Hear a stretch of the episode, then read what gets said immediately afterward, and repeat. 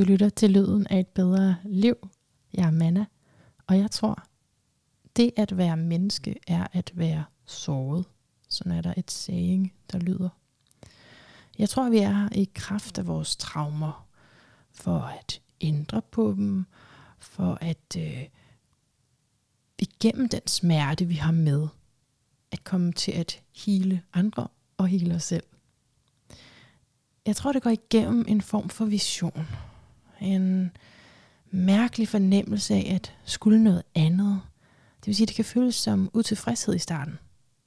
At der er noget større for mig end det her. Og jeg er nødt til at følge den længsel, for ikke at svigte min egen sjæl. Når man taler om en dannelsesrejse, så taler man også om hjem ud hjem. Fra hjemmet må du ud i verden følge en ny vej, noget du ikke kender. Kun hjulpet af visionen, drømmen, sjælens kort, som er det, vi ser på i et horoskop. Og for vores gæst i dag, som du skal møde om lidt, har der været en konkret overskridelse af mange kulturelle grænser. Øh, men for os alle sammen, uanset om det betyder fysiske rejser, for os alle sammen er det vigtigt at bryde med, du kan kalde det mundane, det lille selv. Eller der, hvor du holdes fast i et narrativ af at være for skrøbelig eller for lille til det, der kalder på dig. Og når du så drager ud, vil du opdage, at du hele tiden har været det, du har let efter. På et tidspunkt vil du opdage det.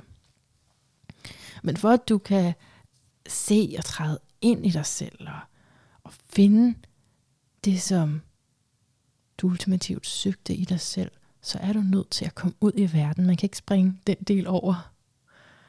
Den her udlængsel, den ved dig noget. Du skal finde noget igennem det. Og det er sjældent det, du regner med, du finder.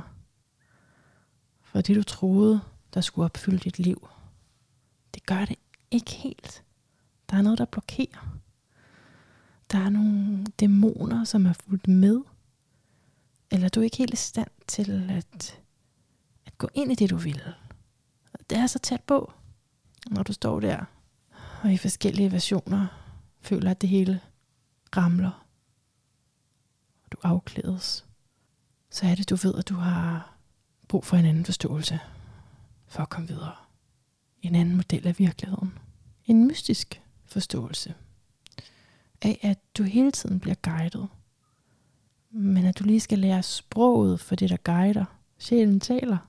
Og har brug for noget andet end det konforme. Og selvom du jo er gået ud i verden, så er det stadig egoet, eller det lille selv, som søger efter det her større. Så når du først når vendepunktet, så er det altså ikke nok længere. Og du er nødt til at øh, Læn dig tilbage, læn dig ind i nogle højere kræfter. Og når du gør det, så starter rejsen hjem. Der, hvor du begynder at finde den indre visdom. Og i kraft af den indre visdom kan se, at alt det, du virkelig ikke ønskede skulle ske, imens det skete, har været meningsfuldt. De begivenheder, som bare strålede ud med smerte, mens du var i det, ser anderledes ud nu. Og du kan egentlig godt forstå det.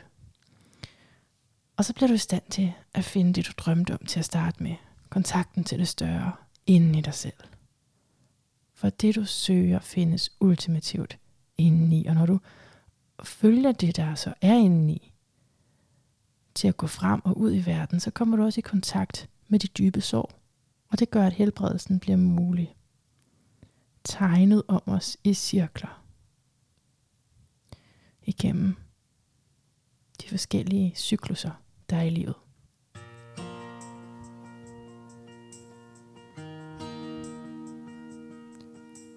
Du lytter stadig til Lyden af det liv. Det var lidt en lang intro her. Vores gæst i dag er digter Thomas Boberg, der tidligere i år udgav digtsamlingen Forberedelse til livet. Jeg føler mig forvisset om, at der er noget for dig at hente i den her samtale. Du skal vide, at uanset om du kan lide det, du skal høre, eller ikke så godt lide det, så er du hjerteligt, inderligt ønsket lige her.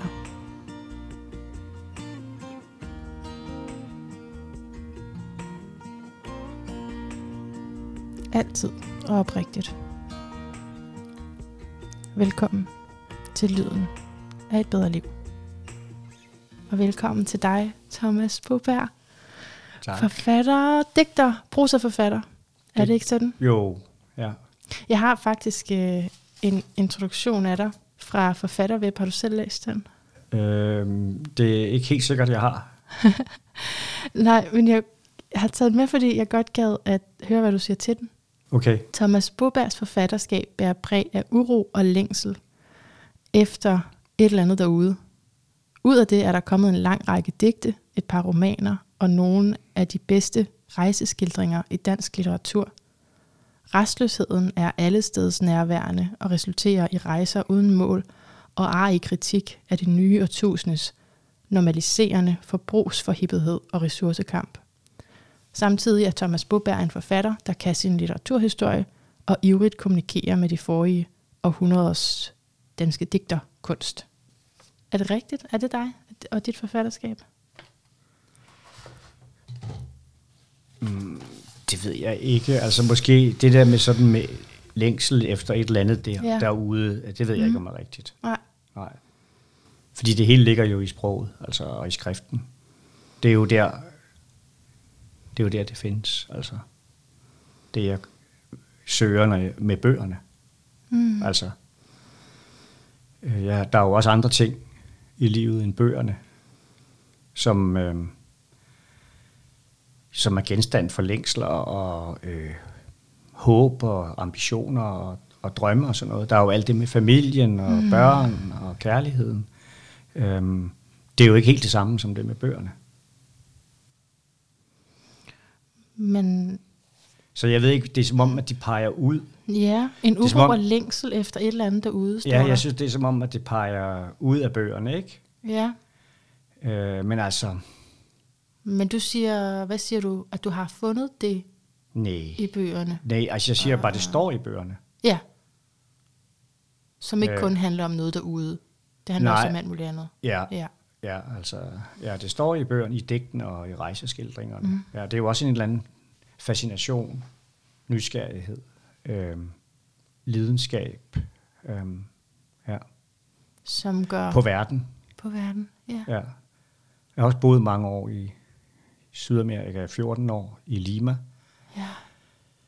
fire år i Spanien, øh, jeg har også boet i Amerika, jeg har øh, også boet et halvt år med min halvt afrikanske kone i Ja. Gambia, I, og, og, hvor jeg har så skrevet, øh, der, der kommer den rejseroman, der hedder Afrikaner, som, Ja. som, jeg, som kom, udkom i 2019. Mm. Ja, øh, så det er ligesom baseret på de rejser der i, på det afrikanske kontinent. Så rimelig eksotisk liv, ikke? Jo, Du altså... lige fik dig der. Jo, ja. Mm, Nu kan man jo også kigge tilbage. Øh, Det har jo også noget at gøre med det kaos, jeg kommer fra. Hjemme. Ja, fra ja, min barndom mm. og den slags. Mm. Ja. Øh, det, det er jo sådan noget, jo længere man lever, og hvis man ikke lukker øjnene for det, så kigger man jo også lidt på det. Og især min kone Rebecca har fået mig til at se. Hun er min anden, min anden kone. Jeg er skilt fra en, en kvinde, mm. øh, som er fra Peru, og som også bor i København. Øh, og vi har to børn sammen. Ja. Øh, og, og det gik så ikke i længden. Det gik dog i nogle år, en del år, men, øh, øh, men nu, nu er jeg så sammen med øh, Rebecca, og hun har ligesom insisteret meget på øh, at, øh, at kigge sådan, eller se, øh, se på mig selv på en anden Ja. måde, end jeg plejede at gøre. Ja. Ja. Øh, hun har været mere intelligent omkring de, altså Det emotionelle. Ja, det tror jeg, fordi, mm. øh, fordi skriften, den har også, øh, det der med at skrive, det kan jo også, øh, og litteraturen, den er jo også, i mit tilfælde, øh, og i mange digters tilfælde vel også forankret i nogle myter, altså om mm. hvordan det er, og, øh, og hvad man lægger mærke til, og hvad man satser på, og sådan nogle ting, øh, og som kan være ubrugelige myter på et tidspunkt. Mm. Nu sker der jo helt vildt meget i verden, ikke? Altså, lad os bare sige, MeToo, klimaforandringerne, øh, alt, alle de der verdensomvæltende ting, som er i gang, øh, de er vel på en eller anden måde i gang i os alle sammen, mm. øh, hvad enten vi øh, ønsker det eller ej. Så vil du sige, at i de senere på år, og måske særligt foranledet af det forhold der, er ja. du begyndt at se sammenhæng mellem indre og ydre? Jamen, det har jeg jo altid ment, jeg gjorde. Okay. Altså, ja. Øh, ja. Og jeg har jo også altid søgt ind, øh, og jeg har øh, øh, også, min, mine rejser har også været indre, øh, ja. og har skrevet om det, i, øh, især i en bog, der hedder Amerikas, som, er, mm. øh, som går under genren rejseminder. Øh, det er en gammel, den er fra 99. Ja, men den blev meget populær. Og den handler også om, øh, om ayahuasca for eksempel, som jeg har, så jeg har ligesom ja. opsøgt det shamanistiske. Ja. Øh, og, mus- og fordi at jeg egentlig fordi jeg var på rejse, og jeg ville gerne være en del af det, at den måde, de ser sig selv på, og oplever sig selv på øh, i Amazonjunglen. Mm. Og så har jeg, så de indfødte der? Ja, så har jeg, ja, men nu er det jo så ikke øh, nødvendigvis indfødte. Altså ham, som jeg har øh, især lært meget af, øh, han er, er fransk. Han er fransk, han ja. er en fransk læge, som hedder Jacques Mabit, øh, og som har et center i Tarapoto i Peru, hvor de i mange, mange år har forsøgt at øh, afgifte øh, narkomaner og alkoholikere via ayahuasca. Okay. Og, øh, øh, og, og det, wow. det er sådan et center, som er, er meget stort inden for den verden. Øh, ja. Og de øh, har også samarbejde med øh, øh, indfødte shamaner fra Madre de Dios-regionen, for eksempel øh, i Peru og også andre steder. Der findes jo også sådan nogle årlige konferencer, hvor shamanerne fra hele verden mødes øh, og, og taler sammen mm. og ud fra forskellige øh, perspektiver og sådan noget. Ikke? Og kulturelle Ja, fordi de jo, altså de, de har, der er jo mange forskellige, der er jo mange øh, traditioner, ja. Hvor man øh, har de der dødsrejser og sådan noget. Ikke? Altså også i Grønland og i Sibirien, øh, og det, man gør det på forskellige måder. Men i øh, Sydamerika er det især øh, ayahuasca, som ligesom er porten til det, et utroligt stærkt hallucinogen, ikke? Øh, som også er et, mm. et udrensningsmiddel. Det er en naturmedicin. Og det har jeg så opsøgt. Og, og, og det er det, du siger, så du har egentlig hele tiden været i det, eller i rigtig mange år afsøgt det, man kunne kalde det åndelige, eller den åndelige kontakt, Ja, men jeg har måske, øh, tidligere har det måske været sim, sindssygt meget fokuseret på det der med, at jeg var på rejsen og sådan noget, og det var en ja. del af det. Ikke? Mm. Det men, sådan gør man her, og så derfor prøver jeg det, agtigt, eller hvad? Ja, og så har jeg været, øh, og, og, altså digtsamling her handler jo også om det. Nu er jeg Ayahuasca forresten nævnt med et, øh, det står på et tidspunkt, ikke? men det er ikke noget, man, det er ikke noget, man behøver at vide, det er bare en del af min, mit erfaringsrum, yeah. øh, og ikke, som jeg har skrevet igennem. Ja. Altså, jeg er ikke, øh, jeg skal bestemt ikke sige, at folk, skal, altså, det, det er ikke sådan, jeg tænker, gå, nu skal I bare øh, tage ayahuasca. Det mener, jeg, det mener jeg overhovedet ikke. Altså, fordi at det, man skal virkelig være varsom med det. Ikke? Og det synes jeg faktisk, jeg hører fra alle, som er erfarne inden for det ene eller det andet. Ja. Hallucinerende stof. Eller. Ja.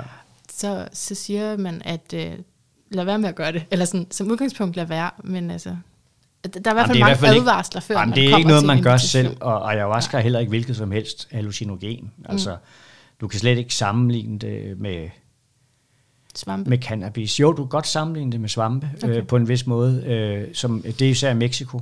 Mm. Øh, du har øh, svampene, altså i den latinamerikanske tradition. De, de, det, er ikke, det er ikke ayahuasca. Det, nu har det selvfølgelig bredt sig, ikke? Men, men, men grundlæggende er det øh, psilocybinsyresvampe i... Øh, i Mexico, ja.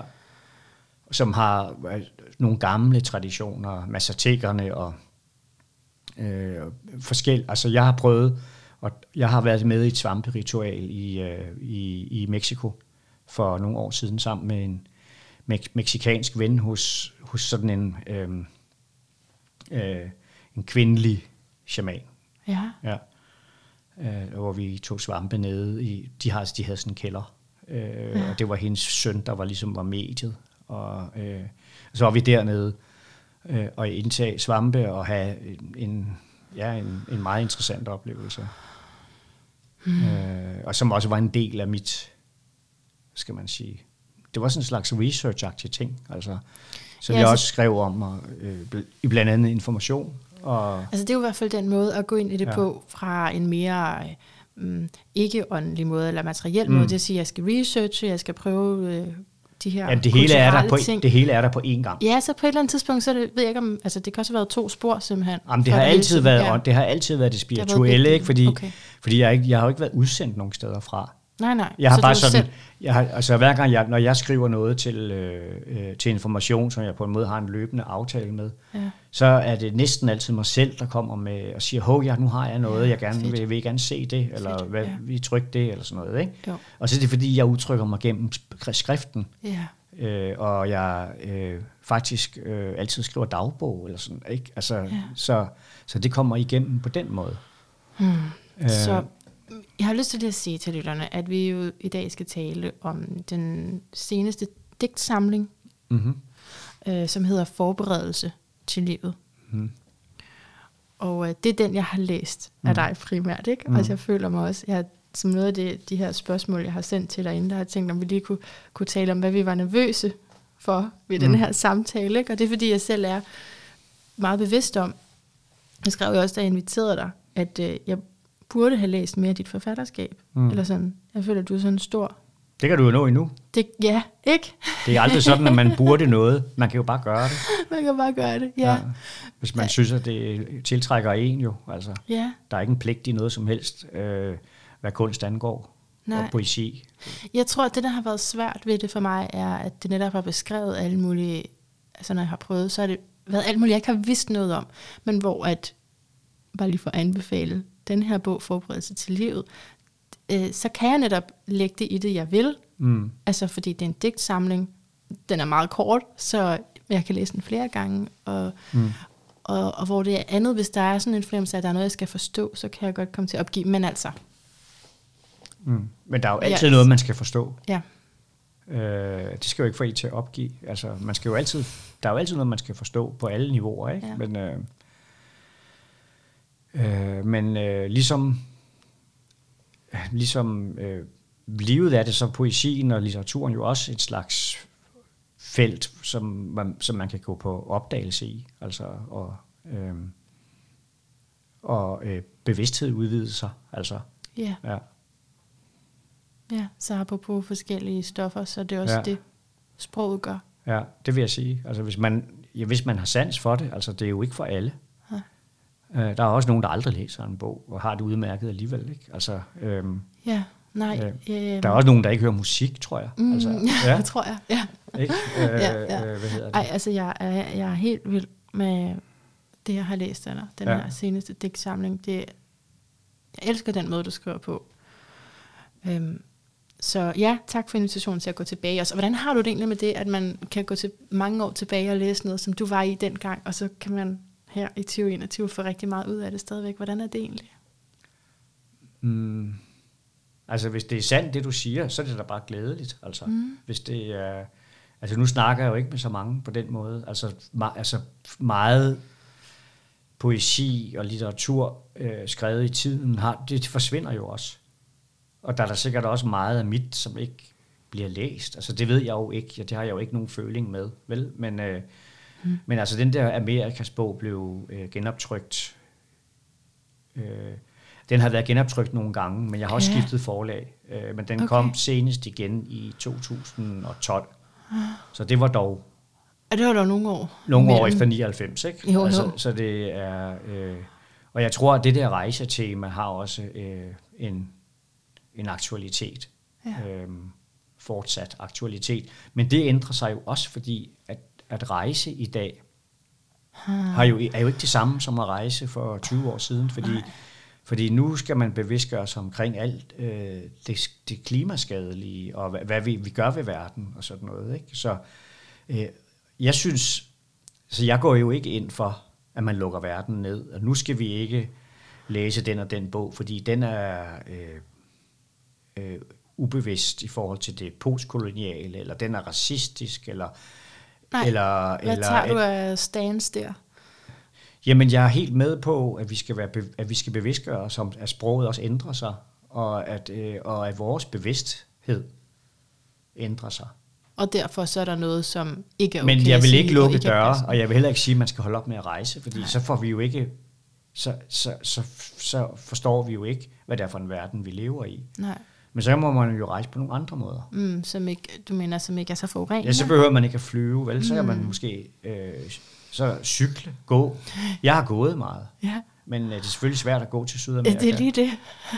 Begrænset, hvor langt man kan men, komme. men man kan da gå. Jeg har gået fra Schweiz til Rom sammen med en ven. Okay, Øhm, øh, det var også en fantastisk rejse. Altså, ja, ja. øh, så altså, man kan jo rejse på rigtig mange måder, og Ja. i, i, i coronatiden rejste jeg så meget ind, Mm. tror jeg.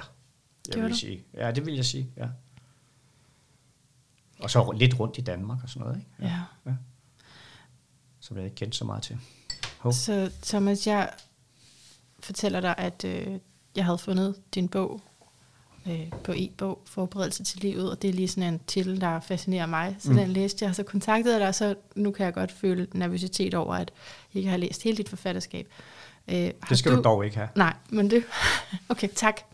Så tager vi den af nu, ikke? Mm. Har du noget, du er nervøs for i at skulle tale med mig? Og høre os på af mine lyttere? Øhm. Nej, det synes jeg ikke. Det må da være fantastisk. Ingen nervøsitet. Jamen, jeg, jamen jeg det ved jeg ikke. Altså, jeg var jo godt. ikke klar over, hvad det var, jeg gik ind til. Altså, Nej. det kan jeg jo ikke vide. Øh, og vi, vi fik jo også lige clearet de der forskellige ting. Fordi Ja. normalt, øh, normalt så er det så bøvlet øh, øh, et arbejde, jeg har. Øh, og, øh, og hvis jeg hvis folk, der er også mange, der siger, kan du ikke lige komme herud og læse op, eller sådan noget, så har de ligesom ikke øh, tænkt på honorar og sådan noget, vel? Nej. Øh, og det snakkede vi jo kort om. Ja, Ikke? ja. Øh, og det gør jeg bare for en... Øh, og, og så synes jeg... Det er sådan en standard ting, du lige spørger om. ja, hvad har du tænkt Nej, dig, nej Ja. altså især hvis de ikke nævner det. Ja, Og, og, og, og for at være, og hvem er, altså... Øh, og det kommer ind, og så er der nogle formål, der kan, som jeg godt kan gå, gå ind for, ikke? Mm. Øh, og sådan noget. Øh, og, øh, og du arbejder jo selv og sådan nogle ting, ikke? Mm. Så du kan jo ikke betale 4.000 kroner, vel? Nej. Øh, men du tager jo også penge for dit eget arbejde, jo ikke? ja, det gør jeg jo ikke? med Og- konsultationer. Ikke? ja. Og det koster jo også. Altså, Men, det, men altså, så vil jeg sige, jeg bliver også nogle gange inviteret til ting, øh, hvor at det, det bliver optaget og sendt ud. Ja, og ja. vil du lægge mit horoskop, øh, mens vi sender live, ikke? ja. Og, og der har jeg jo samme overvejelse. Vil Ja. jeg gøre, altså lægge den energi i det, uden at få penge, men så kan det, det kan jo give mig noget andet. Det kunne jo være, at Jørgen lige hørte om det, og det var lige ham, som havde brug for det. Men sådan kan det jo altid Øh, være, ja. ikke? Men, øh, men det er da også, det er da også helt fint. Øh, Ja. Men jeg, det er bare, jeg skal bare have det clearet på en eller anden måde. Og, Hvad, og være og så selv, nej, og så også selv være, øh, og så også selv tage den beslutning. Nå, men nu gør jeg det her, fordi Ja. ja. at det lyder også spændende, og, øh, Ja. ja. og det er fint. Ikke? Det handler jo ikke, det er jo ikke fordi, jeg har sådan en eller anden kapitalistisk biks, altså, Nej, der, nej. som, der skal vækste. Altså, fordi det er jo, men det er mere det, det er også noget med, med selvværdet, altså det er noget med mm. respekten over for det arbejde, man udfører. for det kunsten. Ja, Mm. for det findes ikke alt. Det findes Nej. ikke over det hele. Altså, Nej. der er mange, der, øh, der øh, øh, forfattere, som oplever det der med, at der er ingen respekt. Man tror, man bare kan stille, stille op. Ikke? Ja. Altså, øh, og, øhm, Ja. øh, og så, man, så det var det, jeg lige skulle tænke over. Ja, det, jeg forstår det så godt. Men jeg, Jeg forstår det ikke, så godt. men jeg ved ikke, om jeg ikke er nervøs. Nej, altså...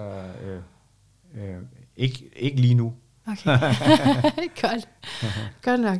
Jamen, altså, så, øh, jeg har jo, vi skal jo tale lidt ind i, i din bog, men øh, jeg har jo også dit horoskop. Ja. Hvor vil du helst hen lige først? Øhm, Horoskop eller forberedelse til livet? øhm, måske skulle vi tage øh, forberedelse til livet først. Ja. Okay. Men, og så nu, det er jo så været noget, nogle ting, jeg har hæftet mig ved. Ja. Men jeg, hvis jeg læser det igen, så kan jeg hæfte mig ved noget andet, ikke? Så, Jo, jo. Men det her med forskellige stemmer, og at, øh, altså jeg ved ikke engang, om man kan spørge på den her måde. Det kan, du, det kan du godt. Okay. Du kan spørge jo... på, på alle måder, og jeg kan jo også bare vælge at svare på, på min måde, og du spørger på din måde. Ja, ja, ja godt. Ja. Altså ja, men det er jo nok en nervøsitet også over for, at, at det er sådan et, et fag og et håndværk. Er du som, bange for at misforstå emnet? Er ja, det det? jeg er bange for at misforstå, jeg er bange for at gøre ja. det forkert, og så var Nej, det sådan, det så man, man dum. Det er jo også det med litteratur, man kan hurtigt ja. føle sig dum, hvis ja, man ikke ja. kan alle det, som folk refererer til tilbage i tiden. Nej, det er rigtigt. Øh, det er en uskik. Altså, man går jo ind i det med de, med de forudsætninger, man selv har. Ja. Altså, øh, lige nu læser jeg en bog, øh, en, øh, en udveksling mellem to, kun en digter og en billedkunstner, som, øh, som er meget spændende, men de har sindssygt mange referencer, som hmm. jeg, øh, og især inden for filosofi og erkendelsesteori og sådan noget, hmm. som jeg bare ikke, altså jeg, er ikke, jeg har ikke nogen akademisk uddannelse, altså øh, det ved jeg egentlig ikke engang, om de har heller, øh, men, øh, men, men jeg sidder der også øh, med, og googler, du ved, de der, altså for at prøve at følge med. Nogle gange forstår jeg ikke, hvad det er, de mener, øh, fordi der er et ord, jeg simpelthen ikke, altså det er jo noget, der, det er jo noget, der findes for os alle sammen. Ja. Simpelthen øh, forskellige områder, man ikke har... Ja, selv inden for mit eget, mm. øh, er der nogen, der har nogle referencer til særlige områder. Det er jo, det er jo enormt, altså. Mm. Det er jo, Men altså, altså, vi fik i beskrivelsen, at du ved rigtig meget om litteraturhistorie. Jeg ved ikke, hvor de har den fra. Altså, er det rigtigt? Øh, nej, det ved jeg ikke. Det kan du heller ikke genkende? Jo, jeg kan, det jeg kan genkende er, at jeg går meget op i at være traditionsbevidst. Uh. Altså, øh, men men det er ikke noget, som du kan, kan læse ud, altså nødvendigvis. Det, hvis du måske selv har et forhold til litteratur, så kan det godt være, at du kan se det. Mm. Men det er fordi, at hvis ikke du ved noget om det, øh, så øh, så kan du, altså det er også svært, det er svært at være kritisk i forhold til noget, øh, hvor du ikke har nogen viden. Øh, og, øh, og du kan også komme til... Der er jo skrevet rigtig meget, og det, det gælder jo om helst ikke at skrive noget, som en anden lige har skrevet. Som Vel? har skrevet, ja. Altså, øh, så, så jeg tror, det er derfor, man, det er derfor, det er derfor, man udforsker det. Ja. Øh, man udforsker det, fordi at det fascinerer en, fordi det er spændende, øh, og øh, man prøver at finde ud af, Nå, sådan skrev Sofus Clausen for 100 år siden, eller 130 år siden. Ja. Øh, sådan kan man ikke skrive i dag. Men, men det, han skriver, er sindssygt spændende alligevel. Hans digter er vildt fede og sådan noget. Øh, og, øh, og den stemning kan godt videregives. Hmm. Det er jo ligesom med musikken. Ja. Du ved, øh, der var jo ikke nogen øh, Iggy Pop på Mozarts tid, vel? Øh, men du hører vel Mozart, altså også i dag. Mm-hmm. Du udforsker jo også musikken. Ja. Det er ikke sikkert, du behøver at gøre det for at være, for at være rock and roller, men, øh, men det tror jeg, jeg, jeg tror, de ved rigtig meget musik. Hvem? De, de fedeste musikere, de ah. ved da rigtig meget musik. Ja, ja, ja, ja, ja, ja, ja helt klart. Ja. Ikke? Bob Dylan, han ved da alt om, også litteratur, og, ja. eller alt og alt, men han ved da enormt meget om, om bluesgitaren, og sådan, og det har han jo selv skrevet om i sin selvbiografi, ikke? og mm. han ved sikkert også alt muligt om klassisk musik, han har sikkert lyttet til det med stor fornøjelse. Mm. Øhm, og det er lidt det samme, og du kan jo også se det på poesien, den der blev skrevet for 200 år siden, den ser overhovedet ikke ud, som den ser ud i dag. Fordi det er en anden tid, vi lever i. Mm. Og så er det jo så der, at man som interviewer kan komme lidt ind for højre, eller bare sådan, ja. altså og, og føle, at, øh, eller måske føler man det ikke, måske er det bare, jeg er sådan en, der føler alt muligt. Måske ja. som, som journalist er man mere vant til, mm. at man lige hurtigt har sat sig ind i emnet. Eller skøjter hen over det. Ja. det gør de tit jo. ja, det er ja. det. Ja. Og der, der kan jeg bare mærke fra mig, det er ikke kun nervøsitet, det er også respekt, altså. Mm, mm. Ja, ja. For det der, som jeg egentlig gerne vil vide mere Men jeg om. synes, man skal, mm. den her bog for eksempel, ja. den skal man bare gå til direkte. Ja. Det er også godt. Du skal ikke sidde og, og tænke, hov, der er der et eller andet, jeg mangler der, eller sådan, fordi det er slet ikke meningen. Altså, det er jo, jeg håber jo, at man kan at man kan læse den lige her og nu. Alle de overvejelser, der ligger bag alt muligt, det er jo ja. mit eget private rum. Ja. Og, øh, det, og det har jeg jo netop ikke taget med. Det har jeg jo netop udladt. Nå, de overvejelser, der ligger bag. Ja, ja, det, Det kunne jeg jo godt, det kunne jeg sikkert skrive en stor, kedelig bog om. altså, øh, måske, ikke? Altså, det, men øh, Men hvad er det så, der er tilbage, når alle dine personlige overvejelser er taget ud? Hvad er der så tilbage? men der er jo de der linjer, jeg synes holder. Nogle linjer, der holder. Ja, indtil videre. Og så er det muligt, at, jeg, at når jeg kigger på det om to år, så tænker jeg, ej, det var sgu alligevel åndssvagt, det der, eller hvorfor skrev jeg det? Ikke? Men det, Gør du det det var, nogle gange? Ja, Nå, altså, men det var jo så, det var det, jeg kunne på det tidspunkt. Mm. Ja, altid. sådan er det altid. Altid med det. Okay, så der står, verden under skallen summer af stemmer, men ingen af dem er dine. Mm. Hvem har egen stemme? Og så sætter jeg det sammen med, altså det er jo så mig, der gør det, men senere, hvor du nævner noget med stemmen. Øh, men stemmen, den du vil kalde din. Papegøjeflokken sætter sig i træet. Nogen løsner et skud, og hele flokken spredes i den røde himmel. Så fordi der står stemmen, den mm. du vil kalde din, ikke? Mm. Og, og man tidligere har konstateret, at der ikke er nogen af de her stemmer i verden, som er dine. Hvad, Mm. Kan du sige noget om, hvad du Ja, altså, filosoferer over i forhold til for stemmen? det første er det der med papegøjeflokken også en personlig oplevelse, jeg har haft engang, øh, med, hvor jeg kendte, hvor jeg lærte nogen, øh, det var et tysk par, der boede øh, på en mærkelig øh, sådan pampasagtigt øh, øh, landskab i Nordperu, hvor de var flyttet hen og bare nærmest boede i sådan et, øh, de, var, de byggede bare ud af intet, altså sådan en lille hytte, tror jeg, og de ville bygge en stor gård og et eller andet.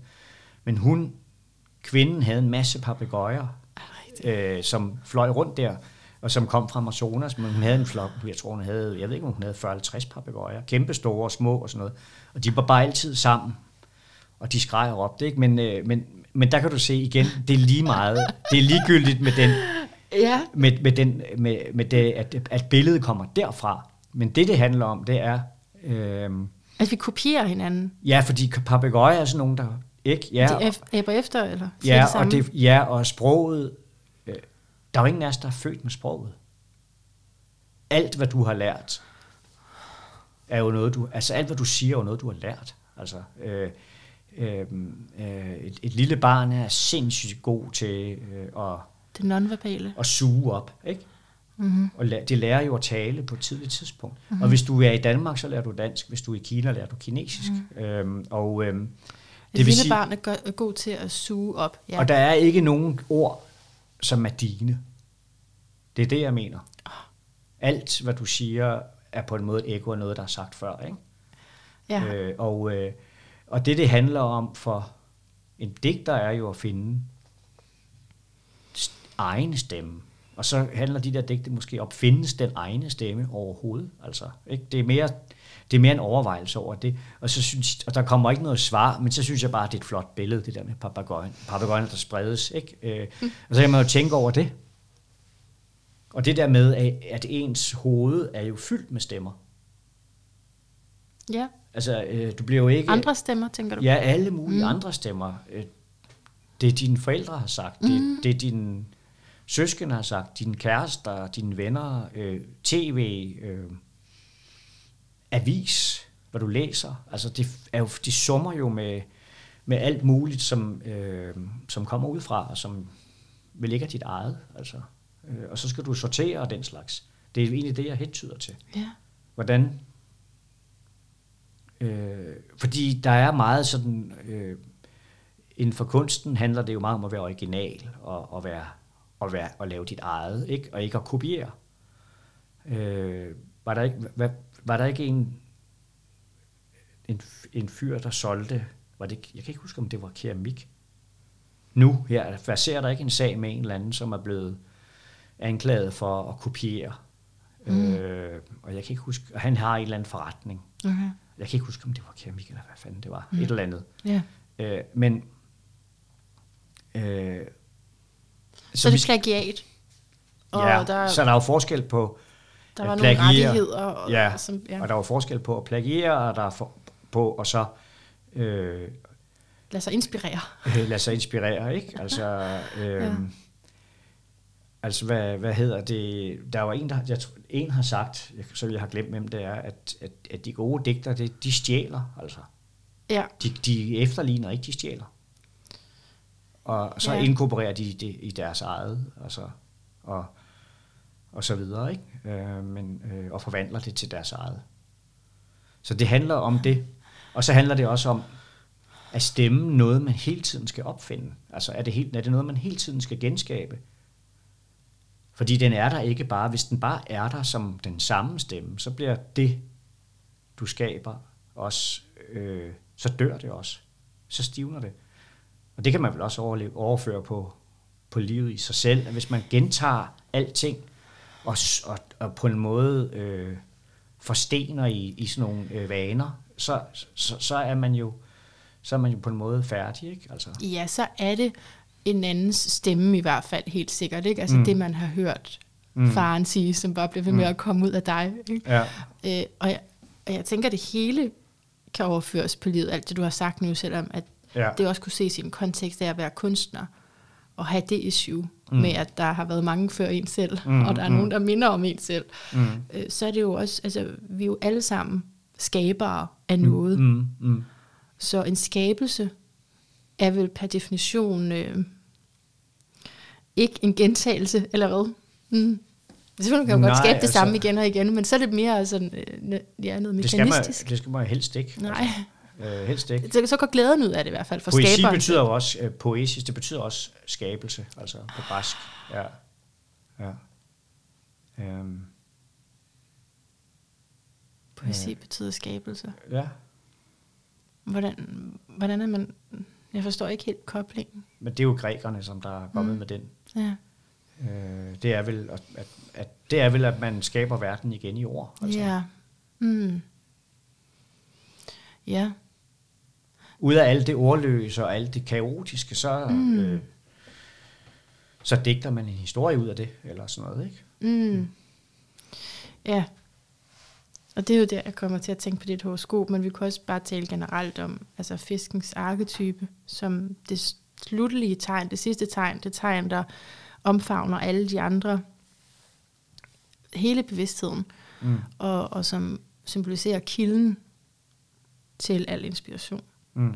Øh, drømmeverdenen jo også. Mm. Så, så kan det være derfra, hvis man taler om poesi som skabelse, at det, at det altså kommer ud af noget mystisk. Mm. Det, altså, i, i den her bog har jeg jo også min lille søns digte med. Ja. Øh, han var fire år, på, da han siger de her ting til mig. Mm. Øh, det er selvfølgelig mig, der har skrevet dem ned. Mm. Og han er faktisk øh, øh, den yngste debutant nogensinde i tidsskriftet Vedekorn. Okay. Altså, så han har, ud, han, han har debuteret i Vedekorn, Okay. øh, fordi redaktøren blev, var, blev meget... Øh, jeg lagde dem bare ud på Facebook, sådan lagde helt dem ud? spontan. Okay. Og så var folk jo ellevilde.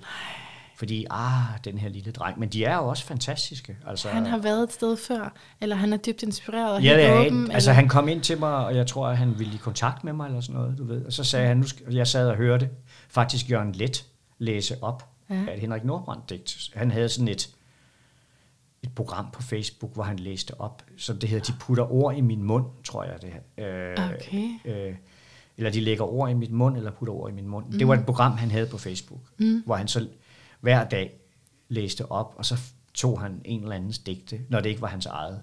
Også, det, han læste også sit eget op, ikke? Men på det tidspunkt læste han et digt op af øh, Henrik Nordbrandt, øh, som handlede om øh, noget med en hest, og noget med at skulle flyve, og ikke kunne finde ud af det, eller et eller andet. Og, øh, og så kom min lille søn ind, og så hørte han det, og så sagde han, nu skal jeg digte. Og så sagde han, i stedet for alle de der overvejelser omkring, hvorvidt hesten kunne flyve eller ej, eller hvordan det nu var, så sagde han bare, hestene flyver. Mm. Og så sagde han det der, der kom. Mm. Og så begyndte jeg bare at skrive det ned, for jeg kunne høre, at det var helt særligt. Ikke? Så skrev jeg det ned. Øh, og nu står det i den bog. Ja. Og det er noget sådan, at han altså, blev ved Ja. med at gøre, eller Altså, vi har... var det sådan en øh, enestående stund? Nej, vi har, vi har, jeg har tre se- seancer med ham, øh, som øh, jeg ikke øh, har øh, gjort noget ved. Altså, mm. som bare ligger der. Ikke? Mm. Men, øh, men, men det var... men det var fuldstændig forbløffende, og det fik da også mig til at tænke på, hvor i verden kommer poesien fra? Altså, hvad er det for noget? Altså, hvordan kan en fireårig, som intet, ikke kan læse, ikke kan skrive, hvordan kan den vedkommende, hvordan kan det, den lille dreng stå og sige de der sindssyge vilde ting? Det er jo de vildeste ting, han siger. Han har adgang ja. til noget, ikke? Han har adgang til noget, ja. og det er jo i lyset af den slags erfaringer og begivenheder, at, der, at man er begyndt at tale om tidligere liv. Ikke? Mm. Øh, altså, at der er mange, der ser det som beviser på det. Mm. Nu har det her så været poesi, men der har også været eksempler på børn, som har kunnet huske nogle faktuelle ting mm. bagud i tid, og ligesom kunne, mm. kunne sige, hvem de var og sådan noget. Ikke? Så, mm. så det er jo en måde at se det på. Um, men ellers er der så langt, også... vil jeg, så langt vil jeg ikke selv gå. Nej, altså, men, det, men man kunne ja. også vel også tale om en åbenhed over for det, det underbevidste, mm. som vil, og det, nu tænker jeg også i forhold til, til din bog her, altså at der er noget med afstanden fra at være barn til at mm. blive voksen, ikke? Mm.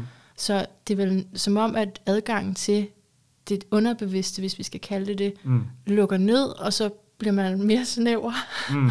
i forhold til, hvad man kan se. Mm. Så er vi bevidste om, ja netop, Og det handler den, den handler den rigtig godt om, den bog, eller ja. rigtig meget om. Den ja. handler rigtig meget om øh, at blive ved med at holde, at blive ved med at bevidstgøre sig og, og være øh, klar til, ja, altså at være, øh, øh, at være åben over for verden. Som man var. Jamen, jeg ved ikke, om som man var, men øh, i, hvert fald, i hvert fald kan man i hvert fald sige, at barnet jo er et eksempel på mm. fuldstændig åbenhed. Mm. Øh, og det er jo selvfølgelig klart, at han kommer ind for øh, og øh, han vil i kontakt med mig. Og så ser han, og så har han altid set mig sidde og skrive og sådan noget, og sidde der. Og så hører han det der, og så, og så kommer han ind bare og siger, nu har jeg, altså, mm. Øh, altså det var et meget mærkeligt tilfælde, ikke? Jeg, mm. øh, jeg, jeg var selv, jeg var ret rystet over det, og, mm. øh, og det er ligesom, øh, fik mig til at tænke rigtig meget over, hvor kommer tingene fra. Ja, altså, ja. wow, flot. Ja, ja. Og er, er, er, tænker du stadig over det? Ja, det gør jeg. Det ja. gør jeg, fordi ja. det, det, vi ikke bare, man kan ikke bare tage ejerskab, tror jeg, øh, og sige, det er mit, det her, eller det er mig. Jeg, tror, at det, jeg tror, det er, øh, jeg tror, der ligger en, en, ja, vi kan vel godt kalde det for det underbevidste. Mm. Der ligger en kollektiv viden yeah. i blandt mennesker, ikke? Altså, yeah. og så, øh, øh, i os, under os, ind, øh, os omkring os. Øh, og så er der nogen, der til synligheden har, har lettere adgang til det stof end andre. Du sagde det noget, der mindede mig om noget, jeg har skrevet ned, men nu kan jeg ikke helt finde det. Men jo, det står det her. Jeg hænger billedet op på væggen, hvordan det at eje kunsten. Kunsten er det, du ikke kan eje. Nej, mm. hvordan er det? Er det det, der står? Ja, ja det er mig, der har citeret forkert. Hvordan mm. er det at eje kunsten? Mm. Kunsten er det, du ikke kan eje. Tror du på det? Mm. Ja, det, for mig er det et vildt essentielt sted i bogen, fordi øh, det handler jo om det der med, at vi tager ejerskab. Ikke? Altså kunst er noget, man køber, det er et investeringsobjekt. Men man kan Men kan man i virkeligheden, mm. kan man i virkeligheden eje kunsten? Kan vi eje luften? Kan vi eje skoven? Altså, det er det. Det er ligesom, jeg tror, det er det ikke noget af det, der er øh, helt vildt øh, øh, på færre for tiden, at, at mennesket skal tage øh, skal tænke sig om i forhold til det med, hvad vil det sige, at, vi, at, at nogen ejer alt, og andre ejer ingenting, og sådan noget. Ikke? Og, og, og, og så tænkte jeg, at det her billede med, med kunsten, det er jo ikke et, der er jo ikke et præcist svar på det. Øh, fordi selvfølgelig kan man jo godt eje et billede. Men, ejer, men kan man eje kunsten? Jeg har, jeg har ladet det stå åbent til et spørgsmål. Ikke? Kunsten ja. er det, man ikke kan eje, og så stiller jeg et spørgsmål til læseren faktisk. Tror du på det? Var det til læseren? Ja, det, ja. det synes jeg, det er. Det er jo til et du. Mm. Men det kan også være til mig selv. Mm. Det kan være, måske er der en indre øh, dialog kørende med kæresten, eller mm. med en ven, eller, mm. men det der du er i høj grad også henvendt til læseren. Mm. Så læseren ligesom selv, tror du på det? Mm. At kunsten er noget, man ikke kan eje? Mm. Øhm, det må ja, for man har måske hørt det før, ikke? Ja. Det er sådan, jeg læste det sådan, ja, du har hørt det her før, kunstner med kan ja. Tror du virkelig på det? Eller sådan, ja, sådan ja. læste jeg det. Ja. Mm, altså, men det er jo, ja, det er flettet ind i nu, identificerer jeg mig også med at være kunstner, ikke? Mm. Fordi at de ting, jeg laver også er så Mm. uhåndgribelige og til en mm. side. Mm. Og, og, og det, jeg synes, så jeg, jeg genkender virkelig, hvad du siger, kan man, altså, men, men vi er jo betinget til, vi er jo nødt til at kunne leve af det, og derfor så tager man noget for det, ikke? Apropos Mm. mm. det, vi talte om før med honorar og Mm, mm. øh, forskellige Ja. ja. måder, man prissætter det, fordi man har et fysisk Mm. liv. Så bliver man en del af den der store pengefiktion. Ja, Ja. selvom man jo godt ved, det, nej, jeg ejer det overhovedet ikke, og du, altså, Mm. du kunne også bare selv lege med det, eller sådan, men, Mm. men nu er det så lige det her, jeg har sat mig ind i, og Mm. kan gøre Ja. noget usynligt ved. Mm, mm. Ja. Ja. Men, mm, men, så, men jeg ved ikke, om det er større, det du siger, eller jeg måske gør det lidt mindre ved at sætte mig selv ind i det. Fordi du siger, at man kan eje et billede, men, men så er det ikke hele, det er jo kunsten. Men, Mm. men er det ikke også kunst? Er det ikke, altså din bog, dine bøger, Ja. er kunst, så, så ja. har jeg det. Ja. Men Det er- der, jeg tror bare, jeg stiller det på spidsen, ikke? Altså, Ja. øh, at det... Øh, Som om det er en kraft, eller hvad? ja, og hvad, altså, ja, hvad er, hvad er kun, kan det, for, forsvinder kunsten et øjeblik, man hænger den på, på væggen, øh, Ah. et andet sted hen, eller du kan jo heller ikke eje kærligheden. Men nu er kunst jo også, øh, og øh, øh, på ingen måde mine digte, men øh, øh, dem kan du få for øh, 150 kroner i, eller 200 kroner i en boghandel, ikke? Ja.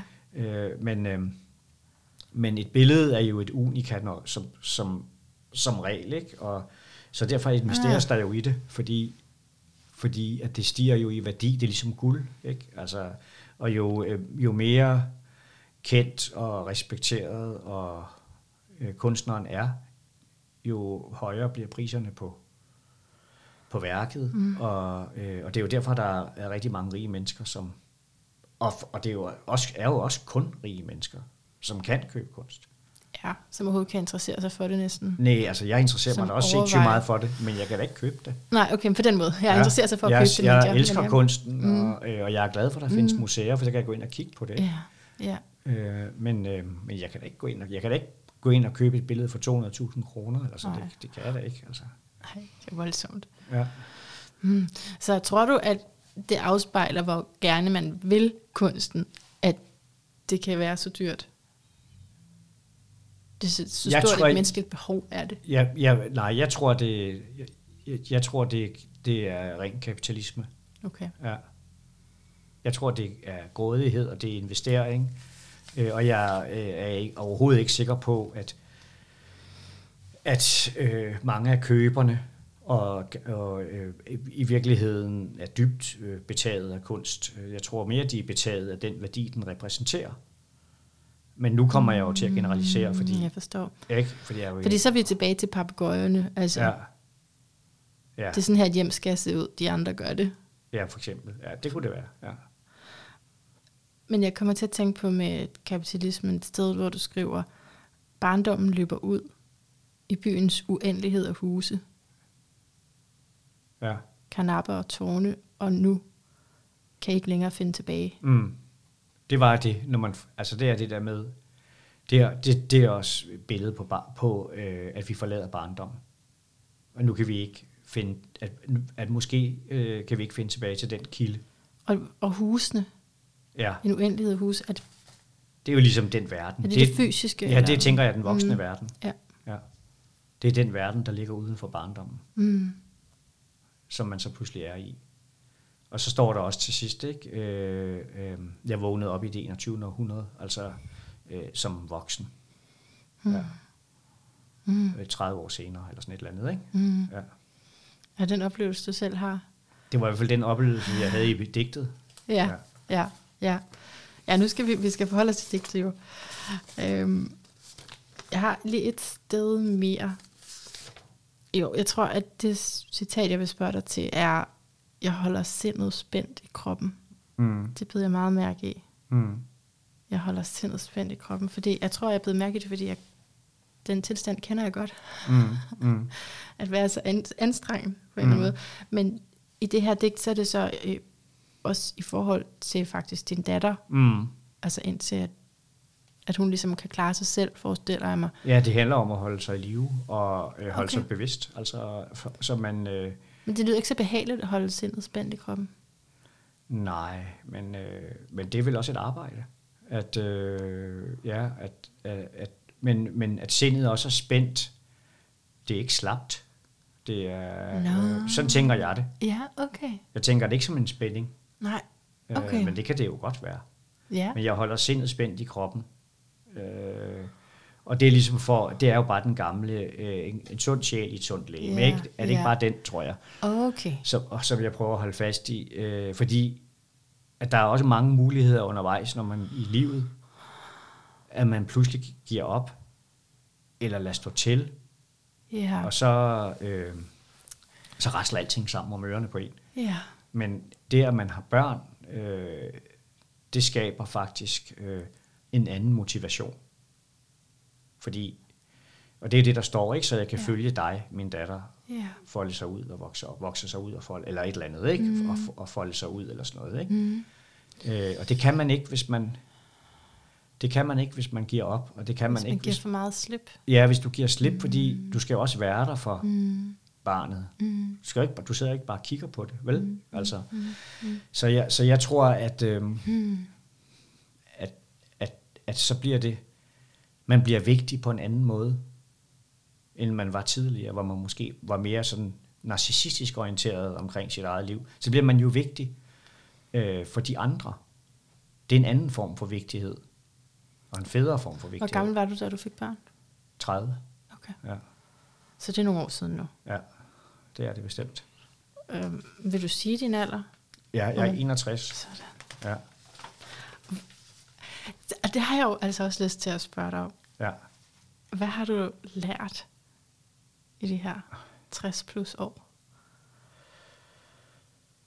Hmm. Jeg har lært at holde sindet spændt i kroppen. Ja. Ja. Mm. Øh, og at det er et arbejde. Mm. At holde dig klar. Og det, og det er forberedelse til livet hver dag.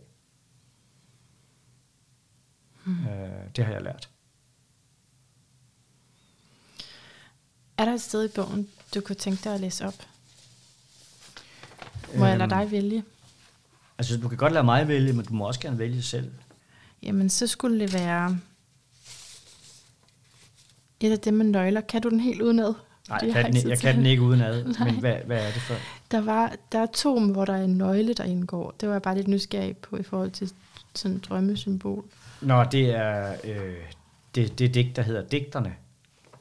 Ja, Der optræder nøgle i hvert fald. ja kan vi prøve det? Ja, okay. Digterne. For enden af havet bulrer det hvide vandfald fra universets atomvæg.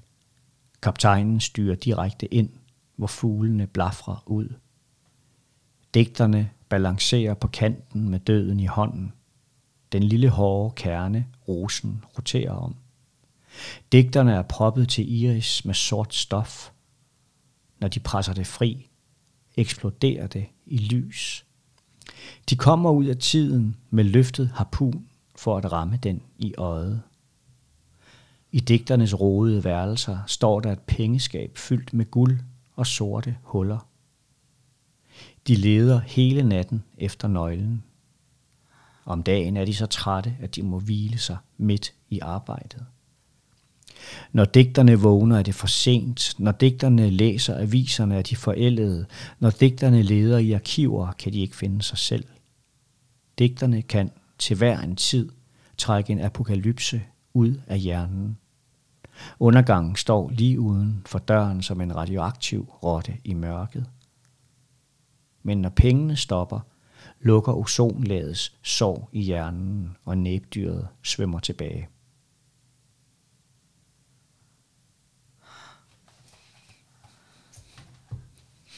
Tak for det. Hvorfor kan man ikke finde digterne i arkiverne? De kan ikke selv finde sig. Nå, nej. Jeg tror, jeg, tænkte, jeg, tror, jeg tænker på, øh, at digterne har også en angst for at blive glemt. Mm-hmm. Og så det er på en måde lidt en satire på det. Uh, de kan godt være rigtig bange for, at, øh, at tiden glemmer dem, og at de ikke øh, mere er lige så vigtige, som de var, da de var og, unge. Og det konstaterede de så? Eller, at de, de måske, om, eller om de måske nogensinde har været vigtige. Ah. Og de kunne ikke finde sig i arkiverne? Nej, fordi så er der, der er, folk har holdt op med at skrive om dem, for eksempel. Så det er sådan en, det er, det er en satire på det, og øh, sådan har jeg selv tænkt det. Øh, og så er det også et, en satire på, på det liv, de, de, de lever. Ikke? Altså, de lever om, om natten, og, mm. øh, og de falder i søvn om dagen, og øh, det, derfor, er, derfor er viserne for gamle, og de vågner sent og sådan, ikke? Og, og så har de øh, så har de et pengeskab. Ja, pengeskabet. Ja. Også når, når pengene stopper. Ja, det, det, er sådan en, det er bare sådan en ekstra ting, jeg har skrevet på, fordi, fordi digterne er jo også optaget af penge. Ja. Øh, men i det øjeblik, at selve det der system stopper, ja. Så, øh, så vil naturen kunne ånde ud, og så vil det der næbdyr, øh, som ikke kan finde hjem, finde hjem. Det er sådan, jeg tænker. Altså, så er det faktisk naturligt. Ja, i det øjeblik, at, øh, øh, at væksten ikke, altså, ja, altså, øh, så, og når ozonlaget lukker sig, som, som der, så jeg tænker, at der er et ozonlag ude i, øh, ude i, ude i kosmos, eller ude ja. i atmosfæren, men, ja. men, men, men jeg, jeg fører det også ind, at mm. vi har også et ozonlag i hjernen, mm. som et kæmpe stort sår i hjernen, fordi som, der, som gør, at vi, at vi bliver syge af, af ikke, øhm, af, at vi bliver syge af den her drift mod alt det materielle og sådan noget. Yeah. Det er det, jeg tænker. Ikke? Yeah. Altså, at vi også forurener os selv. Mm-hmm. Det er ikke kun... Altså, vi, vi, vi forurener os faktisk. Vi forurener os selv på en eller anden måde. Øh, og, øh, og det hele handler om den her pengestrøm. Ja, sætter du de her to ting sammen med trangen til det materielle og trangen til at blive husket? Er der en fælles tråd i det? Altså det kan godt være, at jeg springer rigtig hurtigt i det, i det digt, ikke? Øh, at det går på den måde, men, men, men det der med at være vigtig, det er jo også øh, samtidig en del af, af, af det her samfund, mm. som også øh, handler om succes. Præcis. Hele tiden. Og det er jo også forbundet til vækst og til det materielle. Prestige, hierarki. Og, og der er ikke nogen digter, selvom de øh, øh, sikkert selv håber og føler, at de beskæftiger sig med, med det non-produktive øh, og noget andet, yeah. øh, og har nogle andre bud på, hvordan vi kan leve og fungere i verden. At de selv er ramt af den her... Øh, Så der er ikke nogen af dem? Der er ikke nogen af dem, der heller ikke selv er ramt af den her pegen på sig selv som vigtig, altså en eller anden form for narcissisme, som, som, som bliver dyrket ekstremt meget i den her tid også. Ikke? Okay, ja, så det... Altså, der var en gang, mm. hvor digterne var anonyme, Aha. ikke? hvor man ikke vidste, hvem det var, der havde skrevet. Og man ved da, og jeg tror, det er da heller ikke fordi, at man er sikker på, at Homer var en person, som havde skrevet Odysseen og Iliaden. Det er interessant. Altså, det er øh, meget symptom symptomatisk for vores kultur ja. nu, vores tid nu, at det er meget vigtigt at referere. Til, at, til hvad vi har lavet, ja. og, og at, at vores personlige succeshistorie, vores personlige væsentlighed og vigtighed. Fordi vi lever i et ekstremt konkurrencesamfund. Men igen handler det jo også om, at de her stakkels kunstnere skal have noget at leve af, fordi hvis man bare tog ja. deres musik Nå, og puttede dem ud over det hele, men det er sådan så ville de ikke få noget. Nej, men, øh, men, øh, men de to ting kan vel godt, både en bevidsthed om den position, Øhm, og så en værdig tilstand, altså så, øh, en værdig eksistens i, i, i samfund, som lukrerer på deres kunstnere. Øh, de kan vel godt leve sammen. Det handler vel også om en form for erkendelse af at nå et sted hen, hvor man kan forandre sig selv og forvandle sig selv, sådan så de her ting ikke... For man bliver jo syg af, af den her... Øh, øh, yeah. det her lykkehjul, man, yeah. man suser rundt i. Så hvad siger du nu, at kunsten handler om at komme et sted hen, hvor man kan forandre sig selv. Var det det? Altså, det ved jeg ikke, Nej. Men, det gør, men det gør poesien det for gør mig poesien. i den her bog. Helt klart. Ja. Helt klart. For hvad den handler om for andre, det skal jeg ikke kunne øh, nej, blande nej, mig i. Nej, men måske er det den, altså en af de større udfoldelser er det ja. i hvert fald, og den kilde, man prøver at tjekke ind i, det er jo ikke bare for at være der og se på noget smukt, det er jo altså for at mm. bevæge sig videre. Eller noget grimt, eller noget, eller noget spændende, eller ja. man er også afhængig af det. Sådan en livskilde. Ja, man er afhængig af det sprog og, og arbejde med det. Når man først er begyndt, det er svært at holde op. Mm. Ja. Mm. Synes jeg. Jeg forstår godt. Mm. Mm. Altså for den anden mulighed, jeg lige havde tænkt på med, hvorfor at der kunne være et sammenfald der imellem det, det så pengeoptagethed eller optagethed af at blive husket. Mm. Ja, de to ting. Øh, det, det er jo, hvis man synes, det er så godt. Mm. Det er så godt det her. Så, og så måske komme, det, komme til at sætte det her budskab eller udefinerbare rum sammen med, hvem man er. Mm. Så har du et ego. Ja, ja. kender du det? Ja, jeg altså, kender det da. Det der med, at man elsker noget, som egentlig er lidt uden for sig selv, men så mm. fylder man sig med det, og så mm. bliver det hele mig. Og så vil man gerne hyldes for det. Ja. Ja, og det er jo klart nok. Men, øh, og, og, og jeg, det er heller ikke noget entydigt ondt i det. Mm. Men, men det er bare, jeg synes bare, det er en syge, det der med Fuldstændig. Øh, jeg er så enig, sygdom, det er så spændende det ja, øh, som, som findes, og, som, øh, øh, og, som, og hvis det ikke sker, og jeg ser det rigtig mange steder, hvis det ikke sker, så bliver det forvandlet til en sindssyg bitterhed, altså, som forpester et menneskeliv. Altså, øhm, det, det, altså, det er bare vildt hårdt med det der med kunst, fordi det er så individuelt og individualiseret. Og, øh, Hvad gør, at man bliver bitter? Hvis man ikke føler, at man får den anerkendelse, ja. man har fortjent, for eksempel. Ja, ja, ja, det er rigtig ærgerligt. Ja. Jamen, der er jo selvfølgelig nogen, der, der, der, der er jo også dem, der garanteret øh, ikke lever på den måde, men, men, men, men vis mig en, som ikke selv øh, har et, um, en umættelig trang efter anerkendelse. Altså, ja, forestil dig et menneske, som havde produceret en hel masse, og som vidderligt bare så det som, jamen der er en kilde, der strømmer igennem mig, mm. og alle de andre bruger mine værker, der er ingen, der siger noget om mig, det har det helt fint med. Ja. Det, det er svært at forestille sig. Ja, nemlig. Ja. Så det er jo sådan en, men, øh, men øh, ja, så det, er, så det er det, det handler om. Ja. Også. Mm. Øh, hvordan forholder man sig lige til det? Og de der kæmpe store egoer, det er vel også nogle af dem, som på et større plan, global plan, øh, er med medvirkende til, at tingene er på vej ud over kanten, fordi det bare handler om dem selv. Altså. Mm. Og at rigdommen er umættelig. Mm. Anerkendelsesdrømmen eller anerkendelsesdriften er umættelig. Øh, pengestrømmen, det stopper ikke. Alt skal, alt skal vokse. Flere og flere ting, mere og mere, øh, og så videre. Ikke?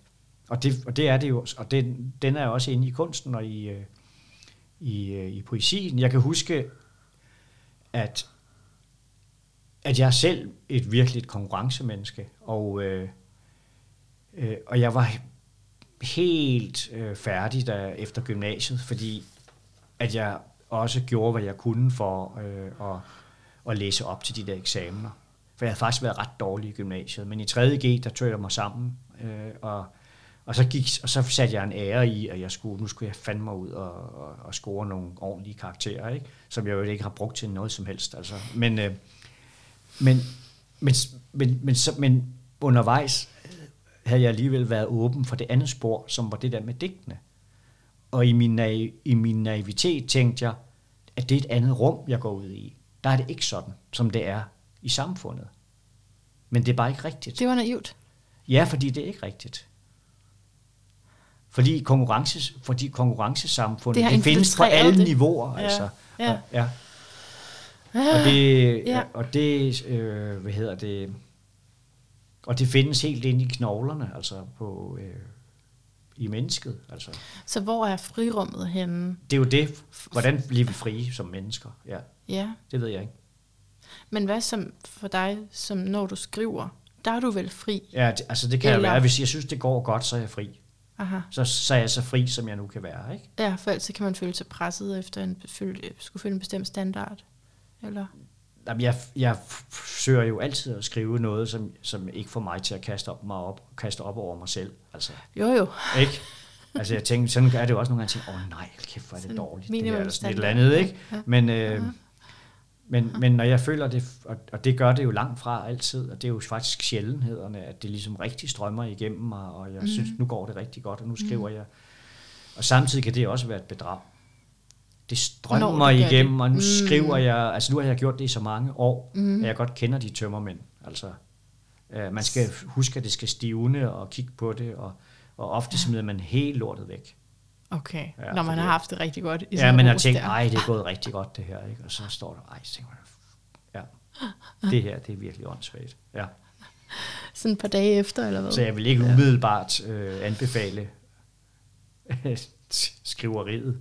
Man skal virkelig, men der er ikke noget at anbefale, altså fordi...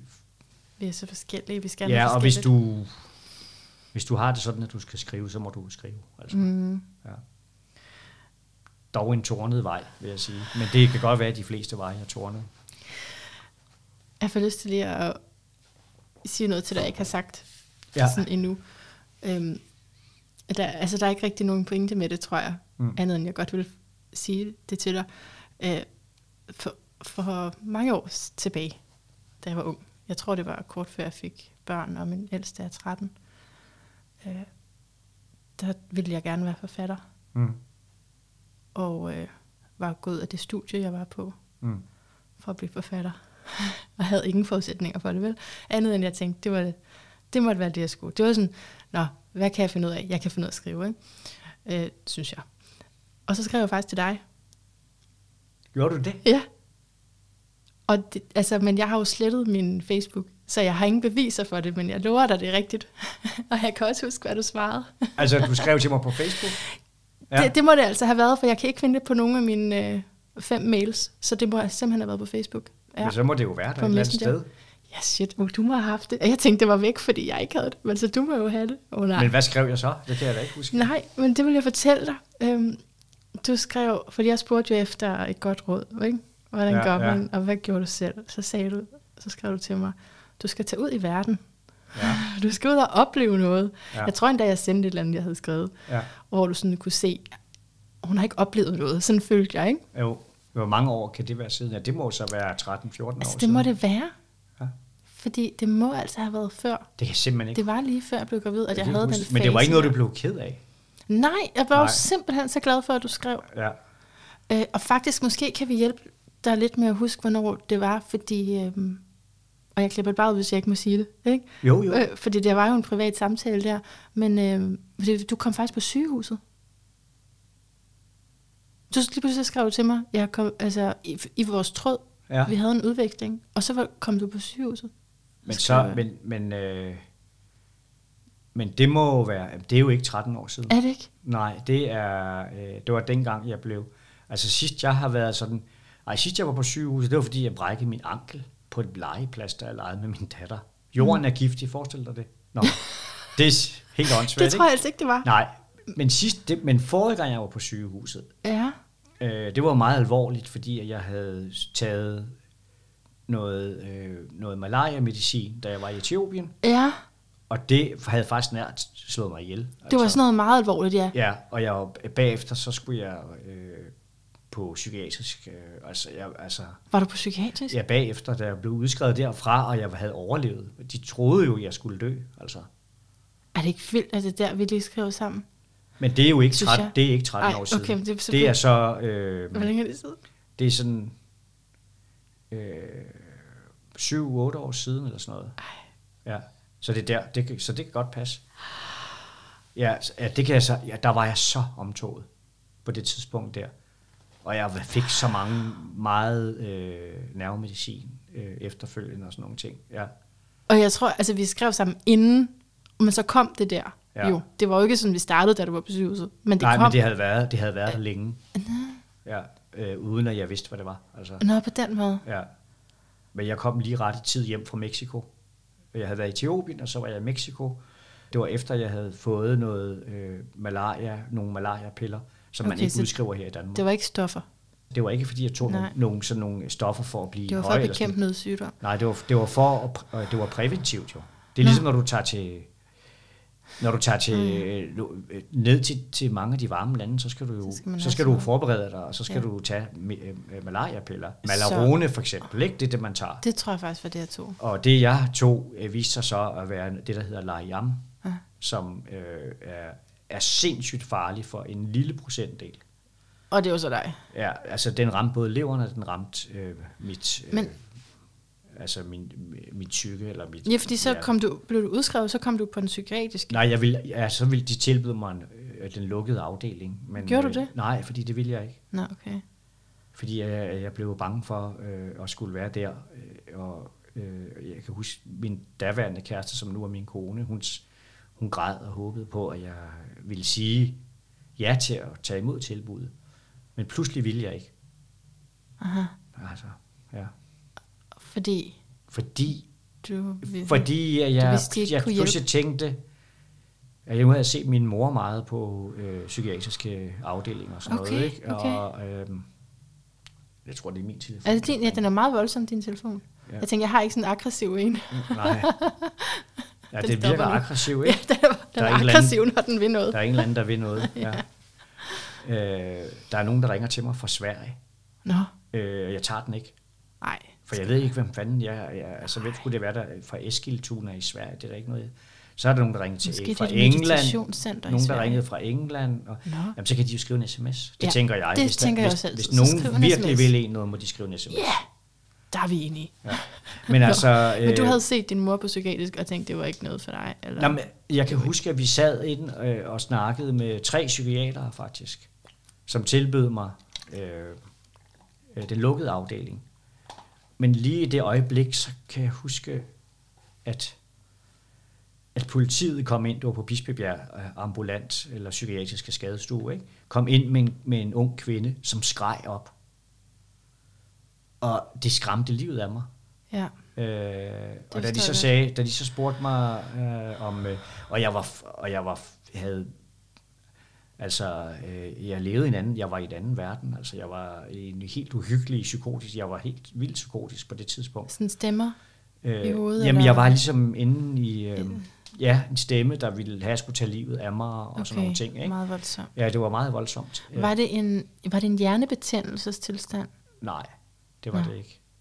De kunne ikke efterspore det bagefter, men, øh, men vi blev enige om, at det var det, der var grunden til, at min lever var, ikke, var forsøgt og var ved at, at, at, at sætte, altså gå ud, eller sætte sådan- ud, ikke? Vi hænger jo bare så meget sammen. Altså det, der sker Ja. ja. bare i tarmsystemet, har Ja. ja. alt at gøre med, hvordan vi fungerer mentalt. Ja. Så, mm. øhm, Vildt nok. Okay, altså jeg husker lige lidt for langt tilbage. Jeg tænkte godt, om det var for langt tilbage, men jeg synes bare, det var før jeg fik børn. 7-8 siden, år Ja, siden, jeg så. synes, det var før jeg fik børn, at jeg havde den fase, men jeg har nok taget den op igen. Ja. Og det, det har nok været et af forsøgene på at komme på forfatterskolen. Det tror jeg. Nå, okay. Prøvede du det? Mm. En 5-6 år i træk. Nå, gjorde det det? ja, ja. indtil jeg opgav, nå, der må være noget andet for mig. Jo, ja, men man behøver jo heller ikke at, at gå på forfatterskolen for at blive forfatter. Altså, det er noget andet. Nej, men jeg tror, det var nemlig min bevidsthed om, at jeg har meget at lære. Ja, okay. Ja, Ikke? ja. Så. Hmm. Så det var også, øh, tror jeg, derfor jeg sådan har fulgt dig lidt på sidelinjen. Ja. Fordi du var så flink at svare dengang. Mm. Og skrive med mig. Okay. Øh, al- altså, så stusser man lige lidt mere over, når du Ja, kommer med noget jo, ikke? ja, ja. Nå, men altså, så, så har vi... Øh, jeg skal høre din lyd af et bedre liv, som øh, ekspanderer måske på nogle af de ting, du allerede har sagt. Altså i forhold til, hvad du synes er et godt liv, eller hvad din livsfilosofi er. Så er der horoskopet, og så er også lige trukket nogle tarotkort. Okay, det er godt. Det, skal vi have til. det er jo også spændende for mig, jo. Jamen, det håber jeg da. Ja, Altså, øhm, jeg har jo tænkt rigtig meget på det her horoskop, mens vi har talt. Eller ikke tænkt, som i, der har været sætninger i mit hoved, vel? nej, Det er på en anden måde. Det er sådan Ja. baggrundsmusik ja. mere. ja. Og jeg kan ikke ignorere, at du har sydlig måneknude i fisk. Så Jeg har tydeligt hvad? sydlig måneknude i fisk. Nu siger jeg det bare som... Det Måned? sådan, måneknude. Jamen, det siger det bare som sådan en teknisk Hvad er term. måneknude? For? Ja, men altså, jeg refererer ofte til det som det karmiske punkt. Og hvis Mm. man bare vil have betydningen, så er det nok, ikke? Men hvis man godt vil vide, altså slå det op selv, så, så siger jeg de der tekniske ting, som også kan være sådan, måske irriterende at høre på, fordi man ikke forstår dem. Men, Mm, mm, mm. mm. men jeg siger det bare, så man øh, Mm. mm. potentielt kan slå det op. Ikke? Øhm, på engelsk hedder det The South Node, Mm-hmm. og er jo sådan en, øh, altså et astronomisk punkt, simpelthen Mm. i forhold til solen og månen. Øhm, og jorden. Mm. Mm. Men, men betydningsmæssigt, så, øh, så er det det, du har akkumuleret øh, af tidligere, og det er, jo det, det er jo det perspektiv, jeg præsenterer her af tidligere liv. Mm. Man er velkommen til at tænke det på en helt anden måde. Øh, men, men det, som du har fundet dig i af omstændigheder i tidligere liv, og derfor tager med ind i det her liv, som en, en basis, et sted at starte, faktisk. Mm. Og så derfor så modnes man jo også med det, men man, man slipper det aldrig helt. Altså det er ikke noget, man, man kan komme af med. Men du kan modellere det op igennem livet. Og der, og, så det er bare det, jeg har hørt i det, du har sagt rigtig meget, ikke med altså kaos, for eksempel. Mm. Og, og en total hengivenhed, en given slip, mm. som ikke kan eksistere i det fysiske. Altså det, det, det kan det jo ikke. Mm. Man kan ikke udelukkende bare ligge der og have det og, og drømme. Vi er nødt til at vågne op og definere os og gøre noget ud af det. Ikke? Og det er mm. så den gør en umage, som du også skriver i bogen, som er vejen mm. for, for din sjæl, som, som kommer fra det her ocean af symboler, måske grænseløshed, mm. måske ubetinget kærlighed. Altså det er både sådan smukt, mm, men når, når jeg ser på, at et menneske kommer fra det her, så ser jeg også på, at man kommer fra en hjælpeløs tilstand. Gør man det? Ja. Altså i tidligere liv? Eller hvad? Eller? Ja, altså i hvert fald... Er det ikke bare en barndomsting? Eller? Jo, altså når du kommer ind, så, vil det, så er det, så det, det er et ekko af tidligere liv. Det, mm. der er sket i, i starten af dit liv, er et ekko af tidligere liv. Mm. Så, så sådan på et, et menneskelivsplan, så vil det være, at der har været nogle, nogle ting, man var meget magtesløs overfor i starten, ikke? Og det kan have været et kaotisk hjem. Altså hvis man er heldig, så har det jo været, at man har haft en, en spirituel familie. Mm. Og det har været den form for ikke-kontrol. Mm. Men ofte er det... Vold og sådan noget? Ja, noget, der har været meget svært. Og mm. alkohol har ofte mm. været mm. involveret, fordi det er fisken. Mm. Er, er fisken, har det med alkohol at gøre? Ja, ånd, spiritus. Er også et forsøg på at transcendere noget, måske at man bliver afhængig af alkohol. Mm. Ikke? Altså at komme væk fra det, der spænder op. Men så din, det her, jeg ser på, vil være en proces af netop at have lært at spænde op rigtigt, i hvert fald. Ikke? Mm. Det ville ikke være så godt, hvis man gjorde det for meget, men ikke for stramt, ikke for løst. Mm. Altså, hvad tænker du? Jo, altså, jamen jeg tænkte på, øh, vi, vi talte om, at, altså, at fisken, at der kunne ligge alkohol, og man kunne øh, gå ud af, af sådan misbrug der, og altså, at drikke sig til en form for livsglæde, en, en mm. tilstand, som er let. Mm. Men det er jo ikke øh, et hensigtsmæssigt liv nødvendigvis, vel? Øh, det er ikke et bevidst liv. Mm. Så hvis du vil være bevidst, så, så den her længsel efter ånd er nødt til at tage dig i en anden retning, hvor du stadigvæk, altså, du bruger den længsel til at, at skabe noget, til at producere noget, mm. som er defineret. Så det ikke kun er beruselsestilstanden. Alkohol har jeg også, øh, øh, hvad hedder det, droppet for længst jo. Hvorfor? Jeg drikker aldrig. Hvorfor? Øh, ej, først, så kunne jeg ikke på grund af den levernedbrud, jeg mm. havde. Øh, så måtte jeg stoppe et år. Og jeg, jeg er sådan en, der har drukket euforisk.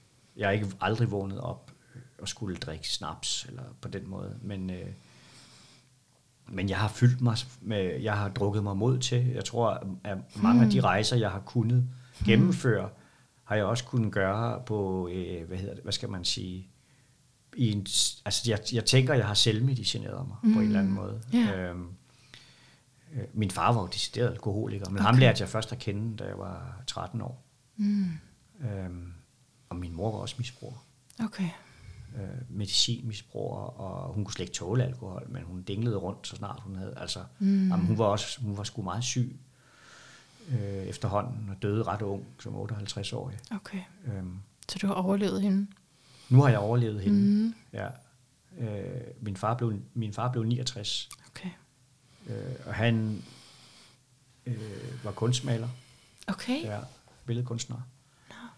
Øh, og øh, var disciplin, meget disciplineret med det, men han var også misbruger. Mm. Øh, og jeg, og det var blandt andet det, jeg talte om. At jeg så, da jeg så lærte ham at kende, blev jeg jo meget tiltrukket af ham, fordi jeg selv er kunstner. Øh, så, øh, det, så derfor gennem ham lærte jeg, han boede i Italien, der lærte jeg forskellige folk at kende øh, digter, Nordbrandt for eksempel, mm. har jeg rejst med, og mm. øh, Jørgen Havn Sørensen, billed, billedhugger, stor, og så, som også blev, da jeg var meget ung, en slags mentor for mig, synes jeg. Øh, men, Da men du sagde, at det var det, du talte om med din far, mener du så det med, at øh, skulle gøre sig umage? Nej.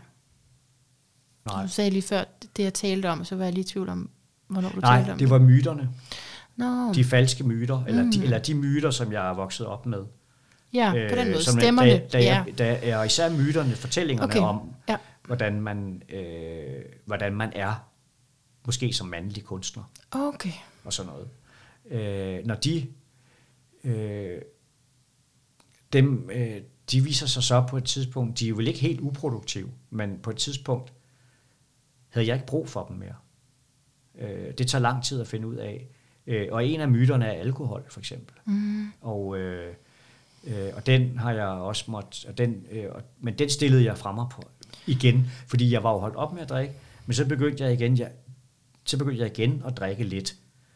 Og, jeg skal, ikke- der, altså, og så kommer jeg for langt ud, altså, Ja. jeg kan ikke tåle det. Altså, Nej, og, øh, og jeg bliver euforisk, og jeg øh, mister overblikket, og sådan nogle ting. Ja. Øh, men øh, Så det er en af dem, du har gjort op med, en af de den har jeg gjort totalt op med. historier i dig, du har taget ud.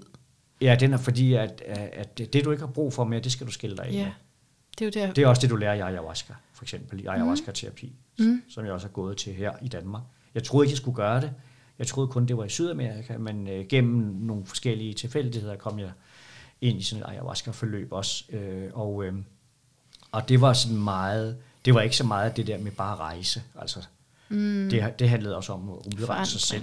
Men det er ikke gennem det, jeg har droppet alkohol. Det gjorde jeg bare. Ja, ja, Altså, ja, ja. Øh, en dag, en, en dag øh, kunne jeg se, at jeg ville miste alt, hvis ikke jeg øh, helt øh, fjernede det fra mit liv. Og det gjorde jeg. Det er Og det var fra et øjeblik til et andet. Mm. Og jeg vil sige, øh, uden hjælp. Der var ikke nogen, der hjalp mig.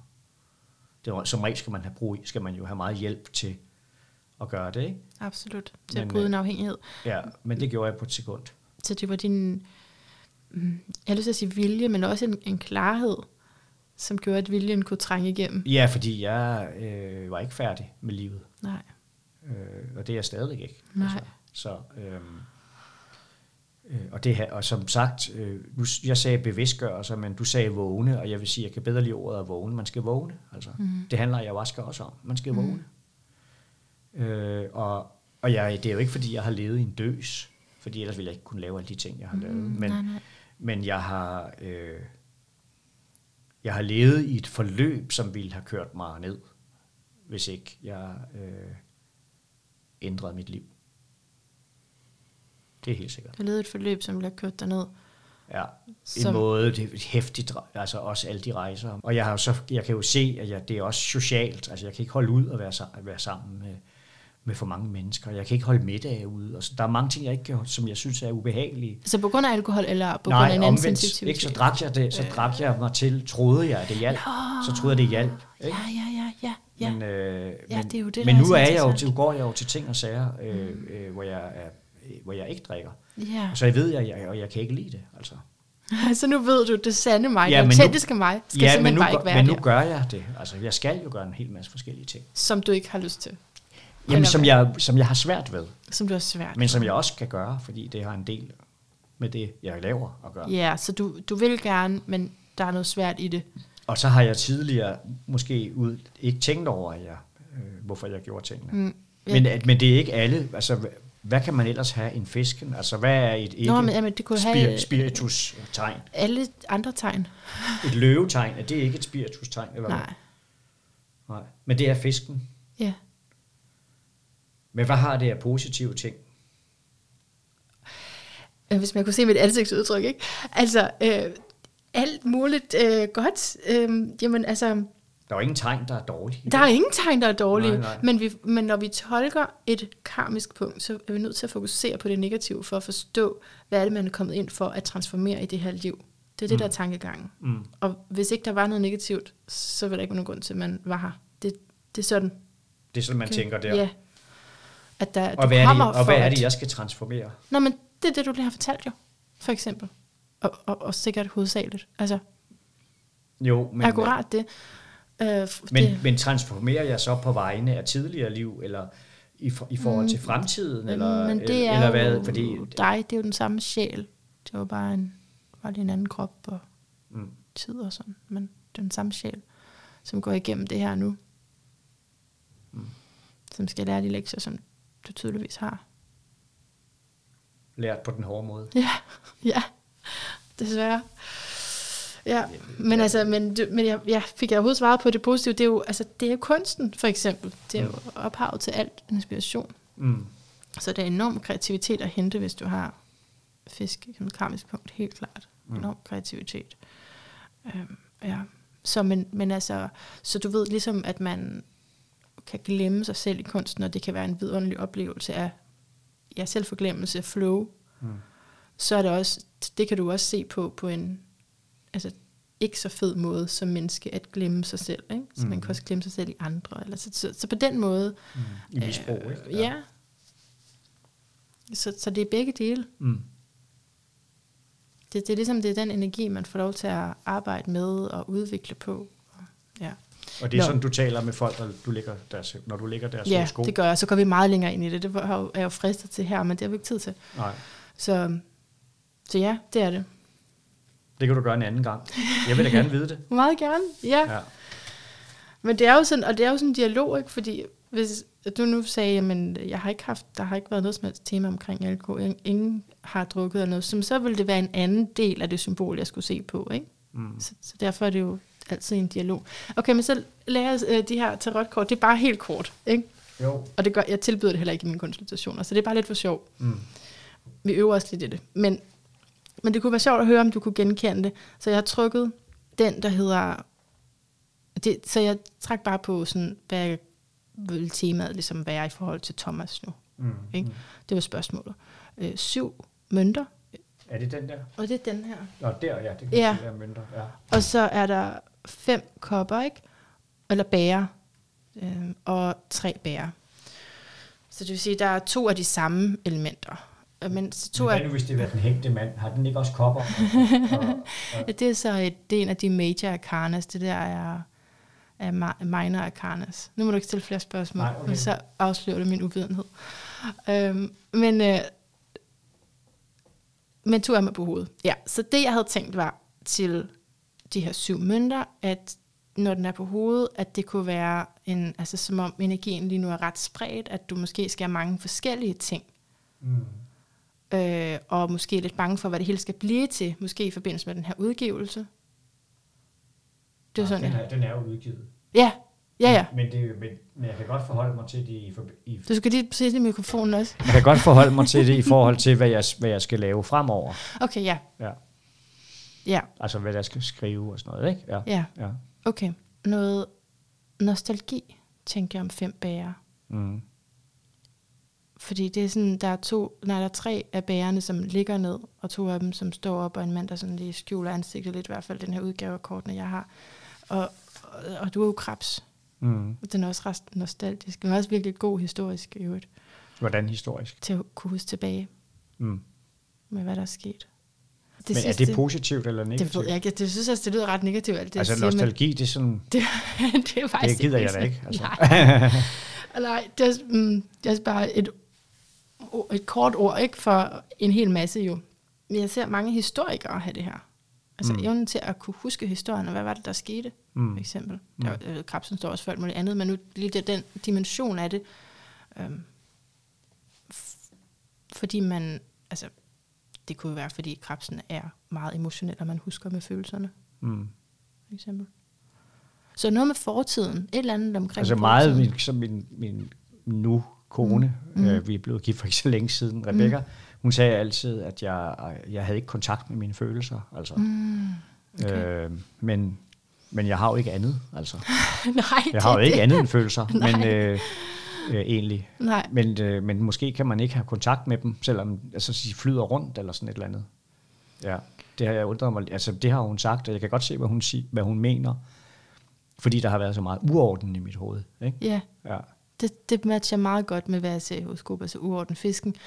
Og, men du har din krebs i 10. hus, som er enormt systematisk, også traditionelt, og også kan komme til at undertrykke nogle følelser. Hvad er tiende hus? Er det solen? Det er jo der, lige, ja, det er der, hvor du har solen nemlig. Så, så det vil sige, det giver lige sådan et, en ekstra dimension af Det den kan jeg her godt huske fra det forrige ho- horoskop, så det det er jo du rigtigt fik nok. lagt for længe siden. Ja, det var også noget med det. Ja. At det sådan godt kan, altså at der skal lige lidt til, for at, at man måske tillader følelserne. Men, at, men i sidste ende handler det om netop at blive en autoritet over følelserne. Mm. Krebs i. Nå, og så den sidste, det er tre bærer på hovedet. Der tænker på, at det kunne være at en frygt for at skulle, eller et pres til at skulle konforme til noget. Altså, denne her bog er jo også forhåbentlig ikke nostalgisk, fordi det er jo meget hårdt, det den refererer til. Men den har jo kigget ned i barndommen mm. og øh, ungdommen. Men hvis det er dårligt, er det sentimentalt. Og hvis det er godt, så er det nødvendigt. Ja. Altså, Ja. Øh, og sentimental er jeg ikke. Mm. Men det er svært at skrive. Det, altså, altså, at skrive er rigtig svært. Ikke? Men, øh, men, men jeg, der, der er ikke noget, jeg længes tilbage til. Nej. Øh, men der er måske noget, jeg kunne have ønsket, jeg havde gjort bedre. Ah. Det er noget andet. Mm. Øh, at der er måske nogle muligheder, som, som jeg pissede på, Mm. synes jeg. Øh, men, det, men det opvejer så, jeg skrev rigtig meget i den tid, jeg tænker på. Jeg skrev mange bøger, men jeg synes ikke, at jeg udnyttede mit potentiale for videnindsamling nok. Men det kan jo være, det er det der solen og tiende hus. Ja, fordi hvem bedømmer det? Ja, det gør jeg selv. Ja. Det lyder som en ret streng en, der bedømmer det Ja, over en, der måske har haft det godt. og nej, eller ikke haft det godt, men Nå. jeg har ikke haft det godt. Jeg faldt jo ud af et vindue og brækkede mine ben, og jeg gjorde Det alt der. muligt. Okay, jo. Det var meget ung. Mm. en kæmpe brand og sådan noget. Okay. Sammen med andre, øh, øh, der var solgt til, til alkoholen, ikke? Så, På du, min alder. så ja. du dømmer det uorden, der var. ja, altså jeg vil sige, det var rigtig godt, at jeg forlod Europa. Mm. Ja, det var rigtig Du godt. for fordi hele København kom til Barcelona, da jeg boede der. Øh, af en eller anden grund. Ikke kun på grund af mig, men også på grund af nogle andre venner, jeg havde, som også flyttede der til. Hold Nogle op. billedkunstnere og sådan noget. Ja. Øh, men, øh, men jeg synes, det var først der, hvor jeg tog til Sydamerika, at jeg... Og der havde jeg det sgu også rigtig svært. Mm. Men, og hårdt. Altså, det var en hård tid at blive, og skulle disciplinere mig, disciplinere mig selv ind i det.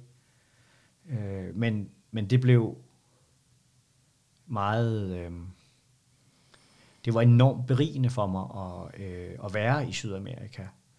Men, men mit ægteskab var ikke godt. Mm. Det var det ikke. Øh, det er gået ud over min ældste søn, tror jeg nok. Altså jeg har ikke, jeg har ikke selv øh, excelleret i, øh, i vold og, øh, og, og kulde, som jeg, og, som jeg er vokset op i selv. Nå, Det har jeg ikke. helt sikkert. Øh, men, øh, men man kommer alligevel til at gentage nogle mønstre, ikke? Mm, det er jo det. Ja. Og, og når øh, man gerne vil gøre det så godt, så selvom det ikke var lige så skidt som det, man selv kom fra, så er man stadig ikke helt tilfreds, vel? Man men, når jeg, men altså, jeg, start, jeg, jeg rejste jo også rigtig meget. Mm. Øh, Så du var ellers ville jeg ikke kunne have lavet de der bøger heller. Nej. Vel? Det var ligesom der, hvor jeg, det var ligesom der, hvor, det der, hvor den der prosa blev til. Øh, og for mig er det ikke noget med, at jeg sidder på et kammer og, og digter et spænd. Jeg, for mig har skriften været konkret. Noget, jeg er gået med, noget, jeg har kravlet med, noget, jeg har øh, brugt til, øh, til, at, til at fortælle mit eget liv til mig selv. Altså, mm. ja, så jeg har jo, siger jeg også i den der afrikaner, ikke? jeg har gået hvert ord frem. Altså, det er ikke... Mm. Det, altså, og der, så er der jo nogen, der sidder, men alle går jo sikkert deres ord frem, ikke? men så kan man gå metaforisk eller billedligt. Ikke? Men jeg har jo gået konkret, jeg har jo rejst, altså jeg har, har flyttet dig. og har flyttet mig med det. Ja. Øh, men hver gang er det jo flyttet med. Men jeg har så skabt nogle værker ud af det, ikke? Men, mm. men, jeg, men det er flyttet med alt det der, der har jaget mig, ikke? Altså, eller, eller den uro, Eller den, eller den uro, som jeg har, øh, som jeg har kommet med. Noget af det, tror du ikke? Rester af det. Tror du ikke, du har sluppet lidt undervejs? Øh, Drysset lidt af? Hist og fist. Efterladt jo, altså i hvert fald, tog jeg, i hvert fald var, skulle jeg til Sydamerika, før at øh, jeg kom rigtig langt væk, ikke? Mm. Øhm, øh, fra det, jeg kommer fra. Mm. sådan rent fysisk. Men, men man kan jo ikke øh, rejse væk fra det, man har inde i sig selv. Nej. Vel? Nej. Men, men jeg har jo så også været nysgerrig på verden. Ja. Så det, så det er jo ikke kun terapi, terapi vel? Nej, det, det har været vigtigt at lade verden bearbejde dig og gå ind i et samspil med det, for at det kunne sætte nogle spor i dig. Ja. i Men hvad du siger kulturer. nu omkring det konforme, Ja, hvad siger du til det? Jamen, det er måske fordi, at jeg øh, nu skal tage mig alvorligt sammen øh, og, og prøver at leve øh, et, et, et kærlighedsliv med min kone og vores mm. lille barn. Det er vel måske det konforme, det ved jeg ikke. Øh, Det lyder traditionelt. ja, øh, altså ja, eller sådan, er det ikke det almene? Ja, alment. Er du bange for det? Øh, Tror du, jeg, kan, det? jeg har svært ved det, men jeg gør det jo. Fordi jeg er jo inde i det der med, at, øh, at jeg slipper myterne. Ikke? Og det handler også om, at øh, kan jeg skrive i den tilstand? Mm. Jeg er jo altid bange for, at der er nogen, der kommer og tror min skrift. Altså, Oh, ja, øh, fordi øh, man kan ikke tro min skrift, men hele tiden skal jeg leve i forhold... Også fordi mit arbejde er jo ikke at gå på et kontor. Mhm. Altså, øh, hvis nu jeg var læge, som min søn er, så siger han bare, farvel, jeg skal, jeg skal på, øh, til Glostrup Hospital, hvor han er psykiater. Det er også vildt, han er psykiater, ikke? hvor vildt. Jo. Det fandt mig vildt, altså. Og han mødte sin kæreste på litteraturstudiet, fordi og så gik han over til at være læge, som hans bedstefar i Peru er. Nå. Men så har han så få, Hold da så tror jeg, han har øh, forbundet det ved alt, hvad skal man sige, det litterære via psykiatrien, Ja. ikke? Og, og lægevidenskaben i psykiatrien også, ikke? Hold da op. Ja, øhm, Fascinerende. Men du tænker, at det kunne godt være det? Altså det hvis det, ja, det tror jeg måske, er det Ja. noget med det. ja, det synes jeg, synes, det rammer meget godt. Helt klart. Den der sådan, Men, det er det, jeg gerne vil, men jeg er også lidt bange for det. Og, men kan jeg leve med det? Ja. Står der det i dit mm, kort? der står i hvert fald, at du er bange for det. Ja. Så umiddelbart, og umiddelbart måske også en advarsel i forhold til at gå for meget ind i noget, som er standardiseret i forhold til, Mm, hvad du selv vil. Ikke? mm.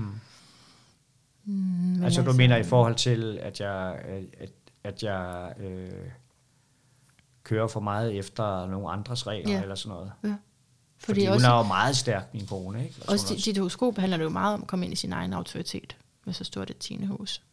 Ja. Der siger du jo også, at, øh, at jeg skal også passe på ikke at lade det overtage alt. Ja, men følelsesmæssig autoritet er jo, det er jo netop, det er det her, jeg har lyst til. Mm. Så det er sådan, jeg indretter mit liv. Ikke? Det er det her, der mærkes autentisk for mig. Det er den her rytme, min krop og alt, hvad jeg har brug for. Så det er sådan, jeg indretter mit liv, frem for at øh, jeg er bange for ikke at have penge nok, så derfor så tager jeg et eller andet, hvor jeg slet ikke kan mærke mig selv. Jeg tror, jeg er jo gået ind her i mit senere liv i en, Ja. i en total metamorfose, altså en forvandling af mig ja. selv. Ikke? Ja, Øh, og jeg tror ikke, der er noget af det, jeg ikke kan klare. Altså, forstår du, hvad jeg mener? Ikke? Altså, jeg mener, hvis jeg så ikke kan finde ud af at skrive, øh, som jeg gerne vil, hvilket jeg håber, jeg kan komme. Jeg ved ikke, kan du sige noget om det? Altså, om jeg kan finde ud af det stadigvæk? Ja. Men hvis jeg ikke kan finde ud af det, så er der ikke noget at gøre ved det. Altså. om du kan finde ud af at skrive, Ja, Thomas Boberg, det kan du. men det er jo Jeg ikke sikkert... ikke kigge på noget andet end dig. Nå, nej, men det er da ikke sikkert, at jeg, vil, kunne- at jeg, kan, at jeg bliver opfyldt igen. Og, Ah, på den måde. men, at nu, men jeg om du flyt- bliver opfyldt af at gøre det. Nej, eller, eller at der kommer inspiration nok ind, men nu, men, jeg, men nu flytter jeg jo ind i en ny verden. Ikke? Jeg skal jo bo på en ø. Mm. Øh, jeg skal bo i naturen, Mm. øh, og det har jeg aldrig prøvet før. Øhm, så har jeg stadigvæk brug til... Øh, allerhelst vil jeg bo i Spanien, men det kan jeg ikke, fordi på grund af mine omstændigheder. Mm. Og det er min kone, som er halv ganeser. Hun er ikke interesseret i det. Så ville hun være interesseret i Afrika. Det kunne jeg også godt. Ja. Men så har jeg min datter. Så nu har vi så valgt, Det det. så har vi så valgt øh, og, øh, øh, at, at, at gøre det her, tage det her spring ud på den her ø. Det er jo kæmpe, det er jo også en vild, altså det er, det er, altså det er jo ikke bare at tage tog, Nej, vel? det er altså et andet liv. Det er virkelig vildt, ikke? Ja. Øh, og for hende er det rigtig godt, fordi hun kan komme til at, for hun passer heller ikke ind i det gængse samfund. Oh, Så, øh, så nu laver hun alle mulige ting, og hun er vildt interesseret i, i naturen og dyrker og sådan nogle ting. Og vi har en kæmpe have. Altså jeg står og kigger på hende og tænker, hold da kæft, man. 3.000 kvadratmeter sådan noget. Nej, nej. Ja. det er vildt, så der er nok at lave. Ja, men jeg skal jo også skrive jo. Du skal også skrive, du skal have inspiration, og det kræver noget andet. Det kræver fordybelse, og ikke Ja. hele tiden praktiske projekter. Nej, det er sådan en Ja, blanding, ikke? ja. Nå, men vi kan lige øh, filosofere lidt mere over det. efter det her interview. Ja. kan vi ikke gøre det? Og så vil jeg bare stille dig øh, det sidste spørgsmål nu. Hvad er din lyd af et bedre liv? Altså du mener lyden af et bedre liv. En lyd. Potentielt. Du må svare helt som du vil. Nu ved jeg ikke, hvad du mener med lyden af et bedre liv, men øh, det kunne jo godt være lyden af, af naturen på mm. en anden måde, end, øh, end jeg er vant til i Nordvest, eller i Lima, eller i New York, eller i Barcelona. Alle de byer er jo... Jeg har, jeg har jo rakket rundt i metropoler. Selvom mm. jeg elsker naturen, har jeg jo også rakket rundt i Antesbjergene og sådan noget. Ikke? Men, men nu skal jeg bo. Det må jo være lyden. Og øh, der er jo nok ikke nogen mennesker, der ikke skal forandre sig. Fordi tiden forandrer sig hele tiden. Mm. Øh, og øh, man skal være meget opmærksom på det. Være vågen. Mm. Derfor har jeg måttet gøre nogle drastiske ting for at bevare den her vågenhed, mm. eller for at få den nogle andre steder hen, sådan så jeg ikke falder i søvn. Og det kan man jo gøre på mange måder. Ja. Man kan jo gro fast i sine myter og sine regler og, og sine vaner og sådan noget. Ikke? Og selvom man tror, man er vågen, så er man det måske ikke. Det er meget interessant, det der med at vågne, imens man er vågen. Mm. Og det handler forberedelse til livet om. Ja. Ja. ja. Tusind tak, Thomas Forberg, for det her dejlige interview. Tusind tak. Og af hjertet tak til dig, min kære ven. Indtil vi høres ved igen. Kan tænke alt. Måske især, om du også står i sådan en slags døråbning, en transition, en portal. Det kan jo både være stort og småt. Og uanset hvordan, så vil jeg støtte dig i at gøre det så selvkærligt som overhovedet muligt, med så meget forståelse for dig selv, sympati for dig selv, og på en måde, hvor du er 100% din egen allieret. Så er du hjemme. Så hører du til, hvor du er, og du kan overgive dig til den transformation, som vil ske i kraft af, at du er i liv.